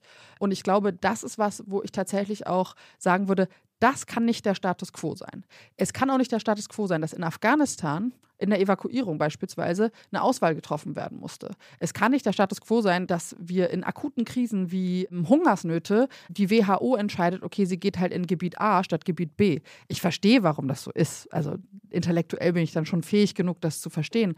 Aber das ist sozusagen die philosophische Frage dahinter, wie können wir auch dazu kommen, dass wir tatsächlich diese Last Menschen auch nicht auferlegen, auswählen zu müssen. Aber vorgeschaltet ist ja schon fast die Auswahl, die die Schleuser treffen, die Leute, die überhaupt auf die Boote gehen. Also das heißt, es gibt ja ganz viele Flucht, also gibt es überall, ne? Es gibt, man könnte ja auch sagen, der Vermieter trifft die Auswahl, weil sozusagen in Aleppo nur die Wohnung im Norden frei war. Ja, Blöd gut. gesagt. Ja, ne? Aber also. äh, an der Stelle ist wahrscheinlich ja das Bottleneck dann das, das Schlauchboot. Das heißt, derjenige, der den Schlepper bezahlen kann oder der den Schlepper kennt, der Schlepper sucht sich dann die Person im Zweifel auch aus, die er dann auf das Schlauchboot setzt und Richtung Mittelmeer verbringt ja, ich glaube, aber dann, das könnte man ja mit allem vergleichen. Ne? Also sozusagen, wenn jetzt eine Person aus Ghana vorhat, nach Deutschland zu fliehen oder vorhat, in Libyen zu arbeiten, ich meine, da gibt es sozusagen immer sehr unterschiedliche Beweggründe ja auch. Auf der Route sind ja unterschiedliche Momente, Ganz wo, klar. Ne, wo die Person sozusagen. Das heißt aber, es wird ausgewählt von jedem möglichen, aber eben nicht von unserem Staat oder von ja, doch, der Europäischen das Asyl Union. sozusagen ist ja ein reines Auswahlsystem. Also deswegen meine ich ja, da unterscheiden wir uns vielleicht, dass das gerade der Status quo ist, dass wir sozusagen, äh, das ist ja wie so eine Bewerbung. Also Asyl ist aber keine Auswahl. Doch, Asyl ist eine Auswahl. Ja. Es gibt bestimmte Kriterien und dann wird sozusagen ausgewählt, ob man diesen Kriterien entspricht. Und ich weiß nicht, inwiefern Sie mal Asylfälle irgendwie begleitet haben, aber oftmals sind es eben Menschen, die aus einer ähnlichen Region kommen, die ähnliche Kriterien erfüllen und die beispielsweise gerade im Kontext von Afghanistan abgeschoben werden oder nicht. Und das hat selbstverständlich noch ganz viel mit einer individuellen Auswahl zu tun. Das mögen vielleicht andere sagen, ist nicht so, aber es ist, es ist, ist ja so, dass, äh, dass derjenige, der, der Entscheider, der Bearbeiter, der sicherlich einen Ermessensspielraum hat, aber wenn es um das Grundrecht auf Asyl geht, was ja nur die aller, aller kleinste Anzahl überhaupt an Menschen zugesprochen bekommt oder erfüllt, die meisten bekommen ja den subsidiären Schutz dafür. Ja, also insofern ist das ja nicht die Auswahl, sondern wenn wir über die illegale Migration reden, sind es ja die Menschen, die auf diesem Wege hier ankommen, äh, die dann da sind und die dann zum überwiegenden Teil ja auch bleiben. Ja, und wenn sie ein Asyl bekommen oder wie gesagt, das ist die kleinste Anzahl, die meisten bekommen ja entweder den Flüchtlingsstatus oder den subsidiären Schutz. Und dann gibt es noch diejenigen, die geduldet sind am Ende, wo Abschiebehindernisse vorliegen. Diese Vorauswahl über die Menschen, die dann überhaupt erst diese Anträge stellen, entscheidet ja nicht der Staat, sondern das entscheidet an der Stelle vielfach dann eben Schlepperbanden. Ja, nee, ich würde sagen, also deswegen meine ich, es ist, ah, ich glaube, wir können das Thema auch abhaken. Ich glaube, ich wollte nur den Status quo beschreiben, um das nochmal sozusagen zu versuchen, dass wir jetzt an ganz unterschiedlichen Momenten in der Phase einer Migration Entscheidungen getroffen werden für bestimmte Menschen. Und ich glaube, diesen Status quo gilt es sozusagen zu ändern. Und daher kommt natürlich auch meine Position, dass ich sage, ich bin eben der Meinung, dass Menschen ein Bleiberecht haben, wo wir uns dann sicherlich unterscheiden. Und ich bin aber auch der Meinung, dass Menschen sichere und legale Routen haben sollten, nach Europa einzureisen, um eben nicht das Problem zu haben, wie Sie jetzt gesagt haben, von einem Schlepper potenziell ausgewählt zu werden, was auch nicht ganz. Dementsprechend glaube ich, da unterscheidet sich dann ja auch sicherlich wieder unsere Meinung. Es ist so, wenn ich das, wenn ich das richtig verstanden habe, ist es Ihnen ja auch ein besonderes Anliegen, den Menschen, die Sie retten oder die Sie auch auf anderem Wege unterstützen, dass sie den Weg nach Europa finden, dass diese einen ein besseres Leben haben. Ich glaube, so hatten Sie es hatten Sie es ausgedrückt. Ist das richtig? Aber grundsätzlich ist mir erstmal das Wichtigste, dass die Menschen sozusagen in der akuten Notsituation Sicherheit finden. Das ist ja richtig, aber dann könnten Sie sie ja theoretisch auch nach, nach Libyen zurückbringen. Nee, bin ich rechtlich äh, tatsächlich nicht in der Lage zu. Ist einfach rechtlich nicht möglich. Kann ich Ihnen erklären. Ja, bitte. Ja, das Non-Refoulement-Prinzip. Ja. Also man ist sozusagen rein rechtlich, es ist nicht erlaubt, Menschen zurückzuführen in ein Land, wo ihnen Folter, Vergewaltigung oder andere Formen der Menschenrechtsverletzung drohen. Kann ich mittlerweile schon richtig runterraddern. Äh, ist ein Gesetz, aus, was sozusagen einen Präzedenzfall geschaffen hat 2012, Jamal Hirsi-Urteil. Und das bedeutet, und das ist die rechtliche Grundlage für unseren Einsatz. Und ich glaube, das ist, ich glaube, ich sage das so oft, aber vielleicht ist das echt ein bisschen, vielleicht muss man das echt einfach noch öfter sagen. Faktisch bin ich auch an Menschenrechtskonventionen, an internationales Recht und so weiter gebunden. Und ich meine, ich bin nicht mal Kapitänin, aber als Einsatzleiterin würde ich mich strafbar machen, so wie es eben in dem Urteil Jamal Hilsi, äh, ein italienischer Kapitän, getan hat und entsprechend eben auch verurteilt worden ist. Wir haben die rechtliche Möglichkeit, nicht Menschen zurück nach Libyen zu bringen. geschenkt. Aber die Frage war ja nach dem Motto, so habe ich sie verstanden, dass es auch ihr Anliegen ist, diesen Menschen eben auch ein besseres Leben zu ermöglichen. Ja, weiß ich nicht, aber besseres Leben. Ich glaube, dass es in allererster Linie, wie gesagt, darum geht, Menschen in der akuten Notsituation Sicherheit zu äh, bieten. Und wenn das bessere Leben für Menschen in Europa ist, dann ist das bessere Leben für Menschen in Europa. Aber wer bin ich, das zu entscheiden für Menschen? Wer bin ich zu sagen, ach ja, ich glaube, in Europa ist das bessere Leben. Hier, bitteschön. Ich finde das so wahnsinnig schwierig, weil wir kommen immer in so extreme Grundsatzdiskussionen und vergessen, dass aber alle Menschen denen man dort begegnet, so wahnsinnig unterschiedlich sind und wahnsinnig andere Bedürfnisse haben, wahnsinnig andere Zukunftswünsche haben, etc. Und deswegen, es tut mir leid, also ich will da gar nicht immer die Diskussion so abbrechen, aber es fällt mir einfach extrem schwer, quasi dann so ne, Grundsatzaussagen zu treffen, weil ich die eigentlich nicht gerne mit meinem Namen unterschreiben möchte. Ich hatte das so verstanden und vom Grundsatz her ist das ja auch zu verstehen, dass man allen Menschen ein, ein gutes Leben wünschen möchte und dass man äh, im Zweifel in Europa ein besseres Leben hat als vielfach in, in Libyen oder in, in Westafrika, das steht ja auch außer Frage. Nur wenn wir dann uns wiederum auf die Gesetzesgrundlagen berufen, wir haben über das Recht auf Asyl gesprochen, was kaum überhaupt einen von diesen Menschen betrifft, weil da geht es ja tatsächlich um, um Verfolgung aufgrund von, von Religion etc., sondern in den meisten Fällen kommt ja entweder der Flüchtlingsstatus zum Tragen, also das, die Genfer Flüchtlingskonvention, aber die ist ja nicht dafür erarbeitet worden, um Leuten sozusagen ein, ein besseres Leben woanders zu ermöglichen, sondern dann, wenn irgendwo tatsächlich aufgrund eines bewaffneten Konfliktes Gefahr für Leib und Leben droht, diese Menschen solange diese Gefahr besteht, woanders in, in Schutz und in Sicherheit zu bringen. Das würde ich nicht bestreiten. Ja, richtig, aber ich habe den Eindruck, dass sozusagen hinter ihrem Tun auch unter dem Mantel dieser Konvention natürlich versucht wird, auch den Menschen natürlich das, was ich gut verstehen kann, sie nach Europa zu bringen und ihnen dann ein, ein besseres Leben zu ermöglichen. Aber das ist ja nicht der Grund, wofür die Konvention mal geschaffen wurde. Ja, ich glaube, dem liegt ja mehr zugrunde als nur die eine Konvention sozusagen. Aber darauf berufen Sie sich ja. Unter anderem. Wir berufen uns ja auf viele Dinge, logischerweise. Es ist ja ein komplexes System, in das man agiert. Aber ich gucke hier gerade mal nach rechts. Es gibt einen Einwand. Eine Frage, die mir so kam, weil Sie eben sagten, die Perspektive ist ja so interessant, in die Perspektive der anderen einzunehmen. Könnten Sie sich vorstellen, dass wenn Sie mal ein, zwei Wochen auf so einem Rettungsschiff wären, dass sich Ihr Blick auf dieses Thema verändern würde?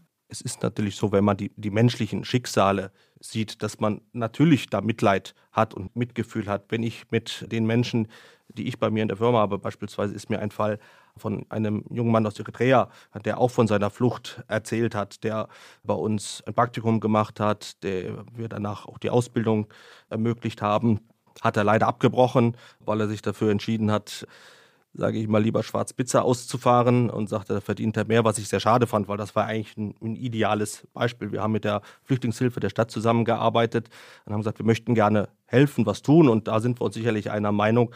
Arbeit ist da die beste Möglichkeit, sich zu integrieren, die Sprache zu lernen ja. und nicht Ewigkeiten in irgendeinem Flüchtlingsheim zu verweilen. Ja. Und der junge Mann, wie gesagt, aus Eritrea war, war Christ, war allerdings kein Auswahlkriterium, ob er nun Christ oder, oder Moslem oder so weiter war, hat, wie gesagt, erst ein Praktikum bei uns gemacht, hat sich da wirklich auch als sehr gut, gewissenhaft dargestellt. Und dann habe ich mit der Berufsschule gesprochen und habe gesagt, hier kann der bei euch mal reinschnuppern, ob der jetzt schon die Ausbildung anfangen kann. Er hatte Sorge, dass die Deutschkenntnisse gut genug sind, dass er das prüfen war. Schauen wir mal, haben ihn reinschnuppern lassen. Die Lehrerin hat gesagt, gar kein Problem, das kriegen wir hin. Der hat mir dann gesagt, er möchte das aber ungern machen. Er fühlt sich noch nicht sicher. Er hat gesagt, okay, machen wir das wie folgt. Du kriegst einen Arbeitsvertrag für ein Jahr, machst das Ganze und machst danach dann die Ausbildung bei uns. Und dann hat er ein bisschen Sorge gehabt wegen der finanziellen Situation.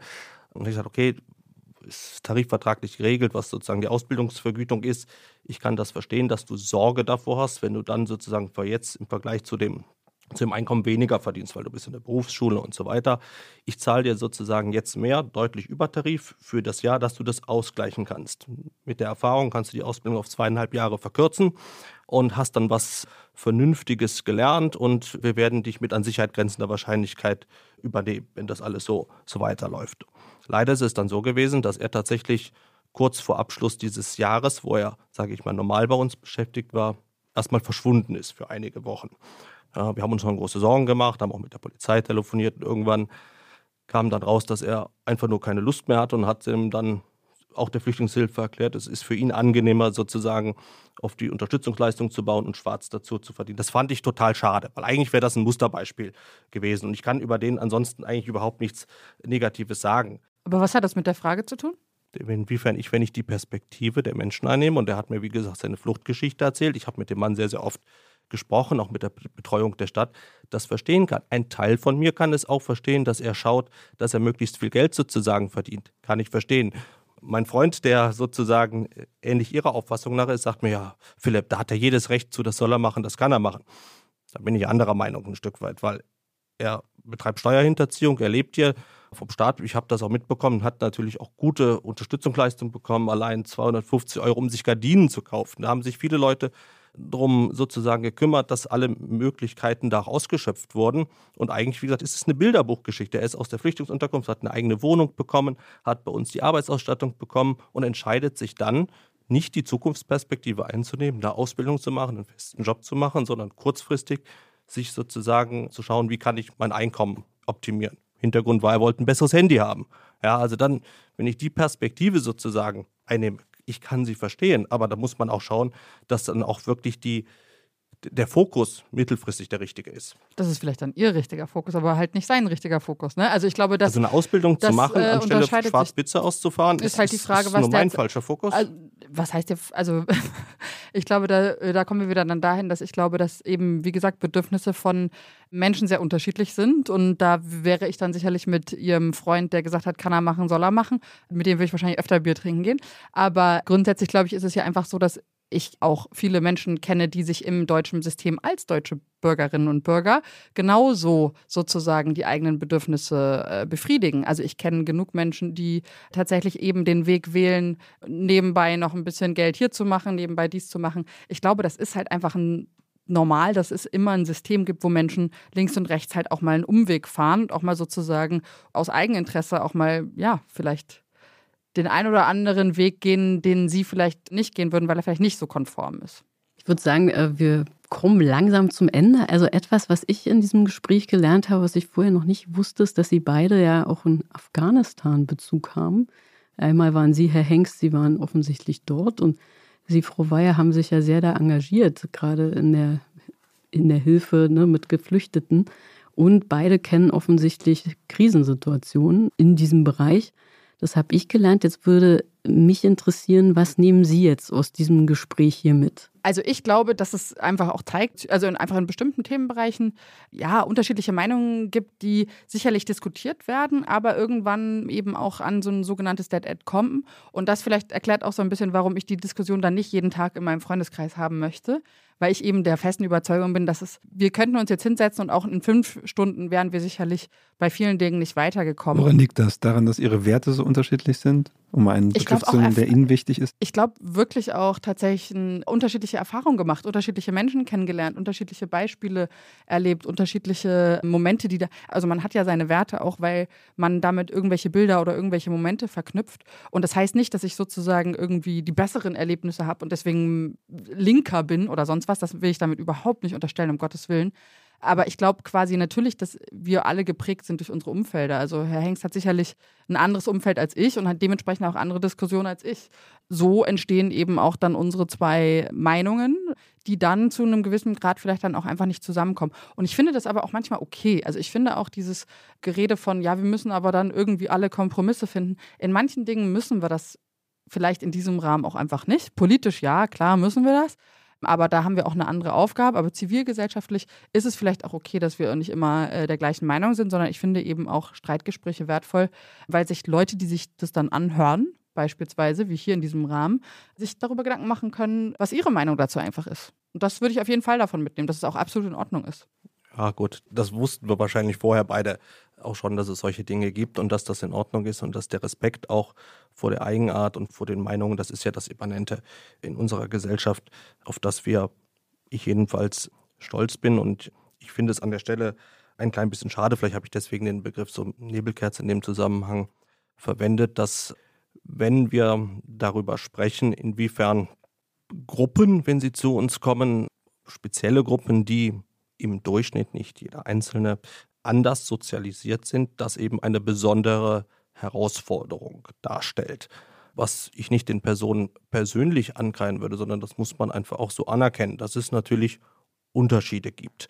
Und dessen muss man sich bewusst sein. Und ich glaube, man kann damit nur umgehen und das lösen, wenn man das auch wirklich ehrlich anspricht. Aber das, das wussten Sie schon vor dem Gespräch. Das wusste ich schon vorher. Ich hatte aber ehrlicherweise ein bisschen mehr die Hoffnung, dass wir uns zumindest vielleicht auf diesen Nenner verständigen können, dass das so ist und dass man dann nicht, sage ich mal, mit den, mit den Reichsbürgern oder so weiter kommt oder sagt, das weiß ich gar nicht. Also ich habe viele soziologische Studien im Rahmen des Studiums seinerzeit interkulturelle Psychologie und so weiter behandelt, wo man schon auch in verschiedenen Gruppen von Ländern unterschiedliche Wertprägungen feststellen kann. Das ist erstmal neutral festgestellt. Deswegen sage ich ja, es, man ist unterschiedlich äh, geprägt. Das betrifft, man spricht da auch von Maskulinität und Femininität so. Das hat nichts damit zu tun, inwiefern jetzt nur der Mann da eine Rolle spielt. Aber da kann man tatsächlich auch über die Jahre relativ stabil unterschiedliche Sozialisationen sehen. Und das heißt eben auch, wenn ich vorwiegend junge Männer aus Syrien aufnehme, dass das ein Unterschied ist, als wenn ich vorwiegend junge Männer aus China oder vielleicht Frauen aus der Ukraine aufnehme. Und dessen muss man sich doch bewusst sein. Und wenn man dann sagt, naja, das weiß ich gar nicht, das kann ich nicht sagen, die alle sind individuell, dann ist zwar jeder individuell, aber doch gibt es im Durchschnitt gewisse Prägungen, die, wenn wir über Migration und Integration reden, zu berücksichtigen sind. Und was haben Sie jetzt gelernt? Dass eigentlich Personen, die das, denke ich, aus ihrer eigenen Anschauung auch ein Stück weit, gerade auch mit der Erfahrung Islamwissenschaften, auch den theoretischen Hintergrund kennen, hätte ich mir, muss ich ganz ehrlich sagen, gewünscht, dass. Äh, dass ich mehr pauschalisiere. Das hat doch nichts mit Pauschalisierung hm, zu tun, das ist ja meine sondern Meinung. etwas mehr konkretisieren, zu sagen, okay, dass Ja, die das ist Dinge, die, ähm, die, die viele Menschen auch wahrnehmen, die man eben auch durchaus mit wissenschaftlichen Studien feststellen kann, dass man das auch anspricht, dass es nun mal ein Unterschied ist und der Sozialisierung und das ist eine unterschiedliche Möglichkeit. Ich erlebe das ja im betrieblichen Umfeld. Natürlich ist es einfacher im Regelfall im Durchschnitt ukrainische Flüchtlinge zu integrieren, als es Menschen sind, die aus Westafrika kommen. Das ist ja gar nichts gegen die Personen gerichtet, weil das nun mal ein, Faktum ist. Wenn man anders, stärker anders sozialisiert ist, dann ist das etwas schwieriger. Jetzt sind wir wieder schon mitten in der Diskussion drin. Ich sehe aber, wir könnten noch viel länger miteinander sprechen. Das ist, finde ich, gut und positiv. Wir haben leider nicht mehr die Zeit. Wir sind am Ende der zwölften Folge angekommen, Jana. Absolut. Und wir bedanken uns sehr, dass Sie da waren, an Sie beide, Frau Weihe, Herr Hengst. Und wir bedanken uns natürlich wie immer bei Pool Artists. Hier besonders bei Paula Georgi, Charlotte Steinbach, Wenzel Bohmeier und Maria Swidrig. Vielen, vielen Dank. Danke auch. Hier noch ein Nachtrag zu dem Gespräch zwischen Matthäa Weihe und Philipp Hengst. Matthäa Weihe bezieht sich an einer Stelle auf das Urteil Hirsi Jamar. Wir haben das nochmal nachgeschaut. Ist es so, der Europäische Gerichtshof für Menschenrechte hat 2012 gegen Italien entschieden, Mehrere Kläger und Klägerinnen aus Somalia und Eritrea waren 2009 von Libyen nach Italien aufgebrochen und waren auf See von der italienischen Küstenwache aufgegriffen und nach Libyen zurückgebracht worden. Und der Europäische Gerichtshof entschied damals, das geschah zu Unrecht. Niemand dürfe in ein Land zurückgeführt werden, in dem Folter und unmenschliche Behandlung droht. Ein anderes Urteil wurde gegen einen italienischen Kapitän gesprochen, allerdings in einem anderen Jahr, und zwar im Jahr 2021. Der Kapitän wurde zu einem Jahr Haft verurteilt, weil er 2018 mehr als 100 Flüchtlinge auf See an Bord genommen und nach Libyen zurückgebracht hatte. Es handelt sich also um zwei Urteile zu unterschiedlichen Zeitpunkten.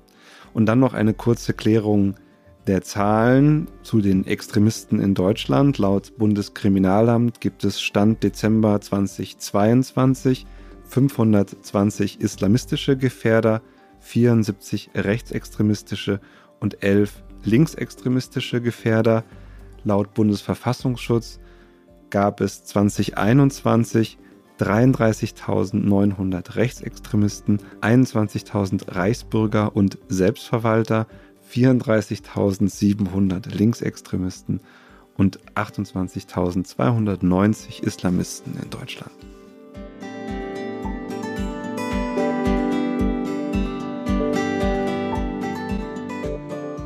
Warum denken Sie das? Ist ein Podcast von Zeit Online, produziert von Pool Artists.